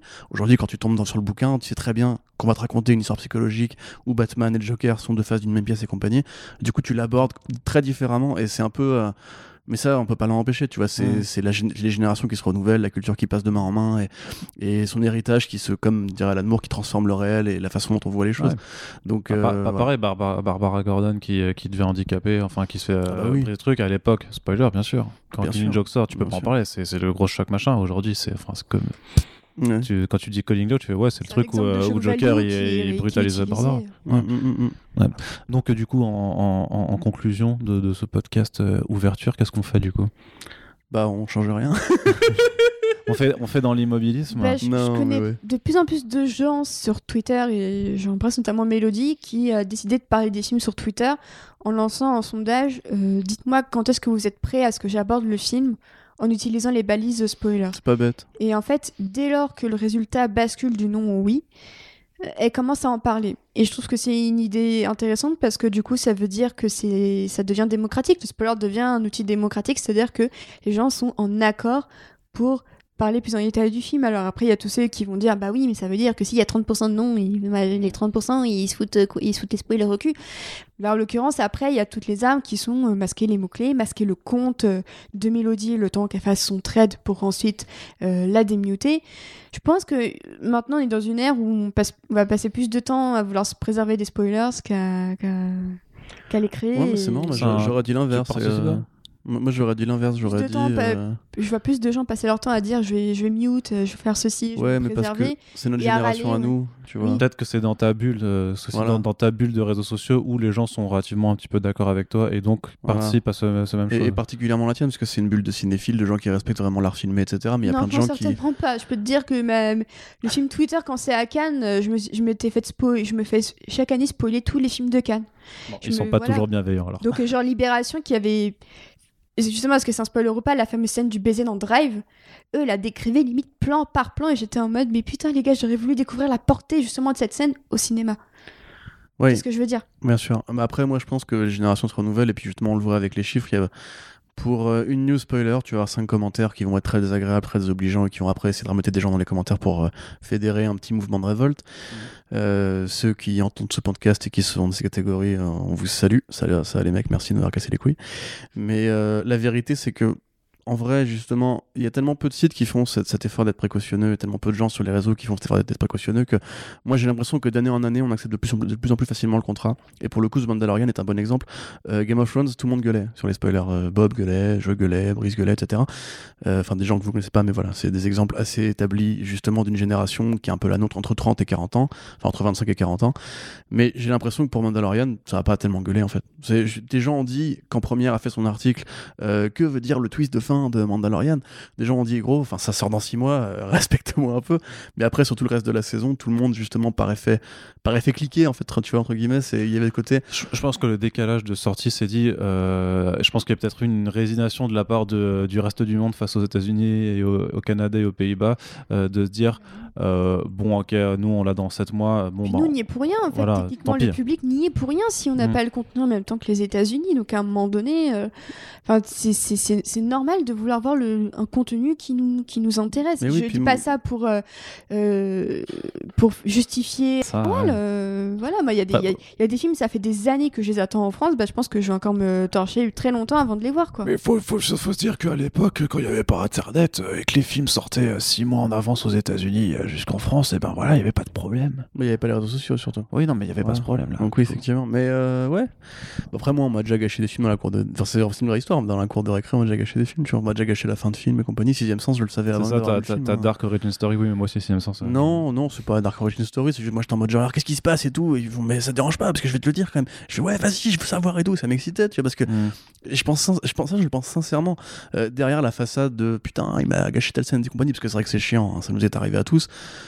Moi, euh, régulièrement, quand Océane rentre de projet presse et me dit ah le film là, c'est de la merde et tout, euh, je lui ai demandé de me raconter Star Wars 9 parce que justement, je voulais savoir, Euh, peut-être par panurgisme, comme dirait David, Basal Mode, actionnaire. Écoutez le, ce podcast, c'est très bien. Mais voilà, j'ai aussi envie parfois de me faire gâcher le truc parce que j'ai envie de participer au mouvement de groupe, etc., sans forcément m'impliquer émotionnellement dans une œuvre, tu vois. Et pour le coup, The Mandalorian, j'ai plus l'impression que c'était une sorte de mouvement de célébration, même si le film a reçu beaucoup de la série a reçu beaucoup de critiques. Comme tu disais, il y avait un côté genre, euh, c'est un, un On petit événement qu'on ouais, ouais. vit ensemble, tu vois. Donc on se tire tous vers le haut, on se, met, Oui. co- on se met dans la main. Ça met- crée des fanarts, Voilà, des vidéos. Je trouve ça super drôle, genre Twitter qui était en face sur un truc positif. Mm. C'est tellement rare, en fait. Ça fait des gens disaient que c'était pareil depuis Baby Groot, mais c'est un peu ça en fait. Mhm. C'est tellement rare les C'est trucs. le les- mignon qui marche sur Internet, c'est un truc de Mais c'est Bah ça, c'est- oui. c'est le mignon qui, qui, qui réunit. J'ai envie de dire encore heureux. Je que te le dis, même, Watchmen, hein, même Watchmen, ça, on, tout le monde a spoilé comme des cochons, mais la, la plupart des, des gens, justement, étaient contents de voir une bonne série intelligemment foutue et compagnie. Et Oui. puis ça, ça a relancé The Leftovers en débat et compagnie, tu vois. Donc, il y a ce côté un peu aussi feu de camp, tu vois, que tu te fais. Et limite, si t'as un mec qui passe derrière ton feu de camp avec tes potes qui te dit, hey gros, bah, vous parlez fort, je vous entends tout, etc. Tu lui fais un gros doigt et tu lui dis, bah c'est bon, casse-toi. Enfin, Donc la, la- la culture spoiler a un, un- un mal nécessaire, j'ai envie de dire, mais c'est, oui. quelque part. Oui, mais comme on l'a dit, en plus, ça fait vivre des gens. hein. C'est pour trouver une formule bateau pour conclure le ça podcast. peut, ça peut, ça peut, à mon sens, aiguiser l'esprit critique. C'est-à-dire, parfois, tu Mm. peux voir un film, t'es débarrassé de tout ce qui est spoiler, donc tu te que tu te, tu débarrasses de l'écriture. l'affect pour te concentrer. Après, c'est- euh, C'est, c'est- bah, moi maintenant c'est ça mon approche, c'est, c'est- je me dis je vais voir un film, je sais que c'est de la merde donc je me spoil. Comme ça, euh, les éléments de surprise s'est passé, je me concentre davantage sur la manière dont justement les spoils sont amenés dans le scénario, la mise en scène, les personnages. En fait, c'est, pour moi c'est vraiment l'appréciation de chacun, il n'y a pas de bonne ou de mauvaise Voilà, c'est ça. Moi, c'est ce que je voulais dire plutôt pour conclure, c'est que. situation. Dans le podcast, on a certainement dit euh, tout et son contraire parce que c'est un sujet tellement bicéphale et tellement au cas par cas par rapport à ce que tu attends d'une œuvre, ce que tu veux savoir Mhm. d'une œuvre, etc. Qu'en fait, ça, ça dépend vraiment de- à chaque fois de la situation. Ce qu'on peut dire, c'est qu'en tant que journaliste, évidemment, notre but, c'est pas de gâcher les surprises des gens, mais qu'il y a quand même des limites euh, à observer parce que sinon, on peut pas faire notre métier. Mhm. Et que moi, justement, si on devait prendre une, rés- une résolution de début d'année pour, euh, pour à la fin de ce podcast, ce serait justement pour les critiques, comme je l'ai dit tout à l'heure, de faire une critique spoiler-free. Après, c'est ce qu'on fait déjà en podcast quelque part, mais Mhm. et après de revenir sur les éléments qui vraiment précisément on a envie de développer ou de déployer dans des papiers qui justement sont là pour les gens qui ont envie d'en parler et limite de créer une sorte de petite voilà de, petit espace comme bah, ce qu'on a un espace commentaire pour ceux qui l'ont vu et qui justement de dire ça c'est un, un endroit sûr c'est une safe place où vous pouvez parler du film si vous l'avez vu entre vous etc parce que c'est vrai que dans les critiques qu'on fait généralement justement les gens qui commentent vont commenter avec le fameux balise spoiler mais en vrai enfin c'est pas un truc qui masque vraiment etc tu vois donc ce serait plus ça que j'aurais envie de pousser personnellement de créer des espaces pour ceux qui ont vu et n'ont pas envie de se faire chier attendre 3 ans que tout le monde l'ait bien vu pour en parler C'est ça, voilà. Donc pour euh, toute façon, c'est toute une question de- d'ajustement, de, de, de petits. euh, c'est ça, d'ajustement en fait, tout simplement, Ouais. parce que c'est, euh, comme tu l'as très bien dit, un, un sujet ben, euh, qui n'est pas complètement euh, manichéen. Je veux dire, il n'y a pas juste un côté spoiler et l'autre non spoiler. C'est, c'est à l'appréciation de tous. Et mais de toute façon, nous, on essaiera de continuer à vous faire effectivement de l'information en ménageant les effets de et ce- du coup on va vous raconter Wonder Woman 84 maintenant Ouais, c'est ça. allez Ce serait une très belle façon. Voilà, c'est un film qui va être nul. Voilà. Non, en spoiler Non, non, mais ça, ça on, J'ai en- très peur, reviendra. franchement, j'ai méga peur. On a tous un petit peu peur, mais on aura l'occasion d'y revenir cet été euh, sur Wonder Woman. En tout cas, merci Océane de ta Merci présence. pour l'invitation. Merci Corentin de ta présence également. de rien Euh, bon, ça me fait plaisir pas envie de te remercier en vrai, mais euh, voilà. pour une fois que tu me remercies je suis content Ouais, bah, pour une change. fois. Oui, c'est vrai, mais parce que c'est faut, faut se rappeler que parfois c'est pas acquis que tu sois que tu sois forcément euh, tou- toujours Ouais. là. Tu vois, les, les acquis ça se défend un petit peu. je- Je- oui c'est beau putain t'as vu ça, hein hein, C'est pas vu, genre manifestation et tout c'est ça, de ouf. Arnaud, hashtag Arnaud Gaucho. moi j'attends encore le podcast Arnaud tout seul où tu parles tout seul dans un micro pendant deux heures Mais moi je compte tu le faire. promis hein. Mais en fait, moi, ce que je veux faire, c'est un podcast où je lis des livres nuls, mais euh, oui on en avait parlé de parce ça qu'il y a, il y a- il y a un, un- un bouquin sur Amazon qui s'appelle qui s'appelle L'homme qui tuait des femmes avec sa bite.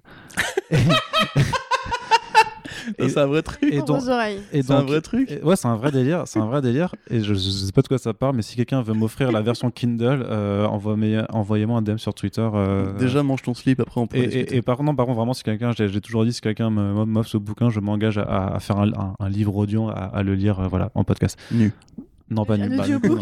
Voilà, de, de, de- je vais faire Arnaud Audiobook. Oh, Arnaud nouvelle marque. Excellent. Bref, bref, euh, merci de nous avoir écoutés pour ce euh, septième numéro de The Pulse, le podcast, le podcast, pas le podcast. Le, Le podcast, podcast. c'est autre chose. Je ne le sais pas. si- le podcast. je, je ne sais pas ce que c'est le podcast dédié au journalisme culturel. Voilà, vous avez vu, les spoilers, c'est un sujet vaste et divers euh, et varié, mais qui vous parle certainement à vous, d'autant plus si vous nous écoutez. Donc on attend toujours vos réactions et commentaires sur le sujet. Bien entendu, mais également sur l'émission. On espère que ça vous plaît. Et si ça vous a plu, ben, n'hésitez pas à mettre des petites notes sympas sur les plateformes où nous sommes hébergés, sur Spotify et euh, Apple. Voilà, je- Spotify. Non, j'ai dit Spotify, je vais mettre des ou partout Voilà. en fait. Tu vois, c'est Tu peux dire iTunes. iTunes, voilà, Ouais, pas mal. Bref, et euh, de nous partager surtout, hein, bien entendu, les relais sur les réseaux, justement sur les réseaux sociaux des, des- des podcasts et dans la vraie vie, et en parlez-en, tout ça, c'est hyper important pour faire pas le vivre. contenu de ce podcast. Ouais, ne spoil- hé, Hé, hé. hé, hé. Habile. Mais euh, voilà, partagez-nous si ça vous plaît. On a bien entendu vos retours sur l'émission. Voilà, c'est ce que je vous ai dit. Bref, euh, je tourne en Oui, rond bah et voilà. donc euh, ce sera la fin de ce podcast. Merci. On se retrouve très bientôt pour le prochain numéro. Salut. Salut. Salut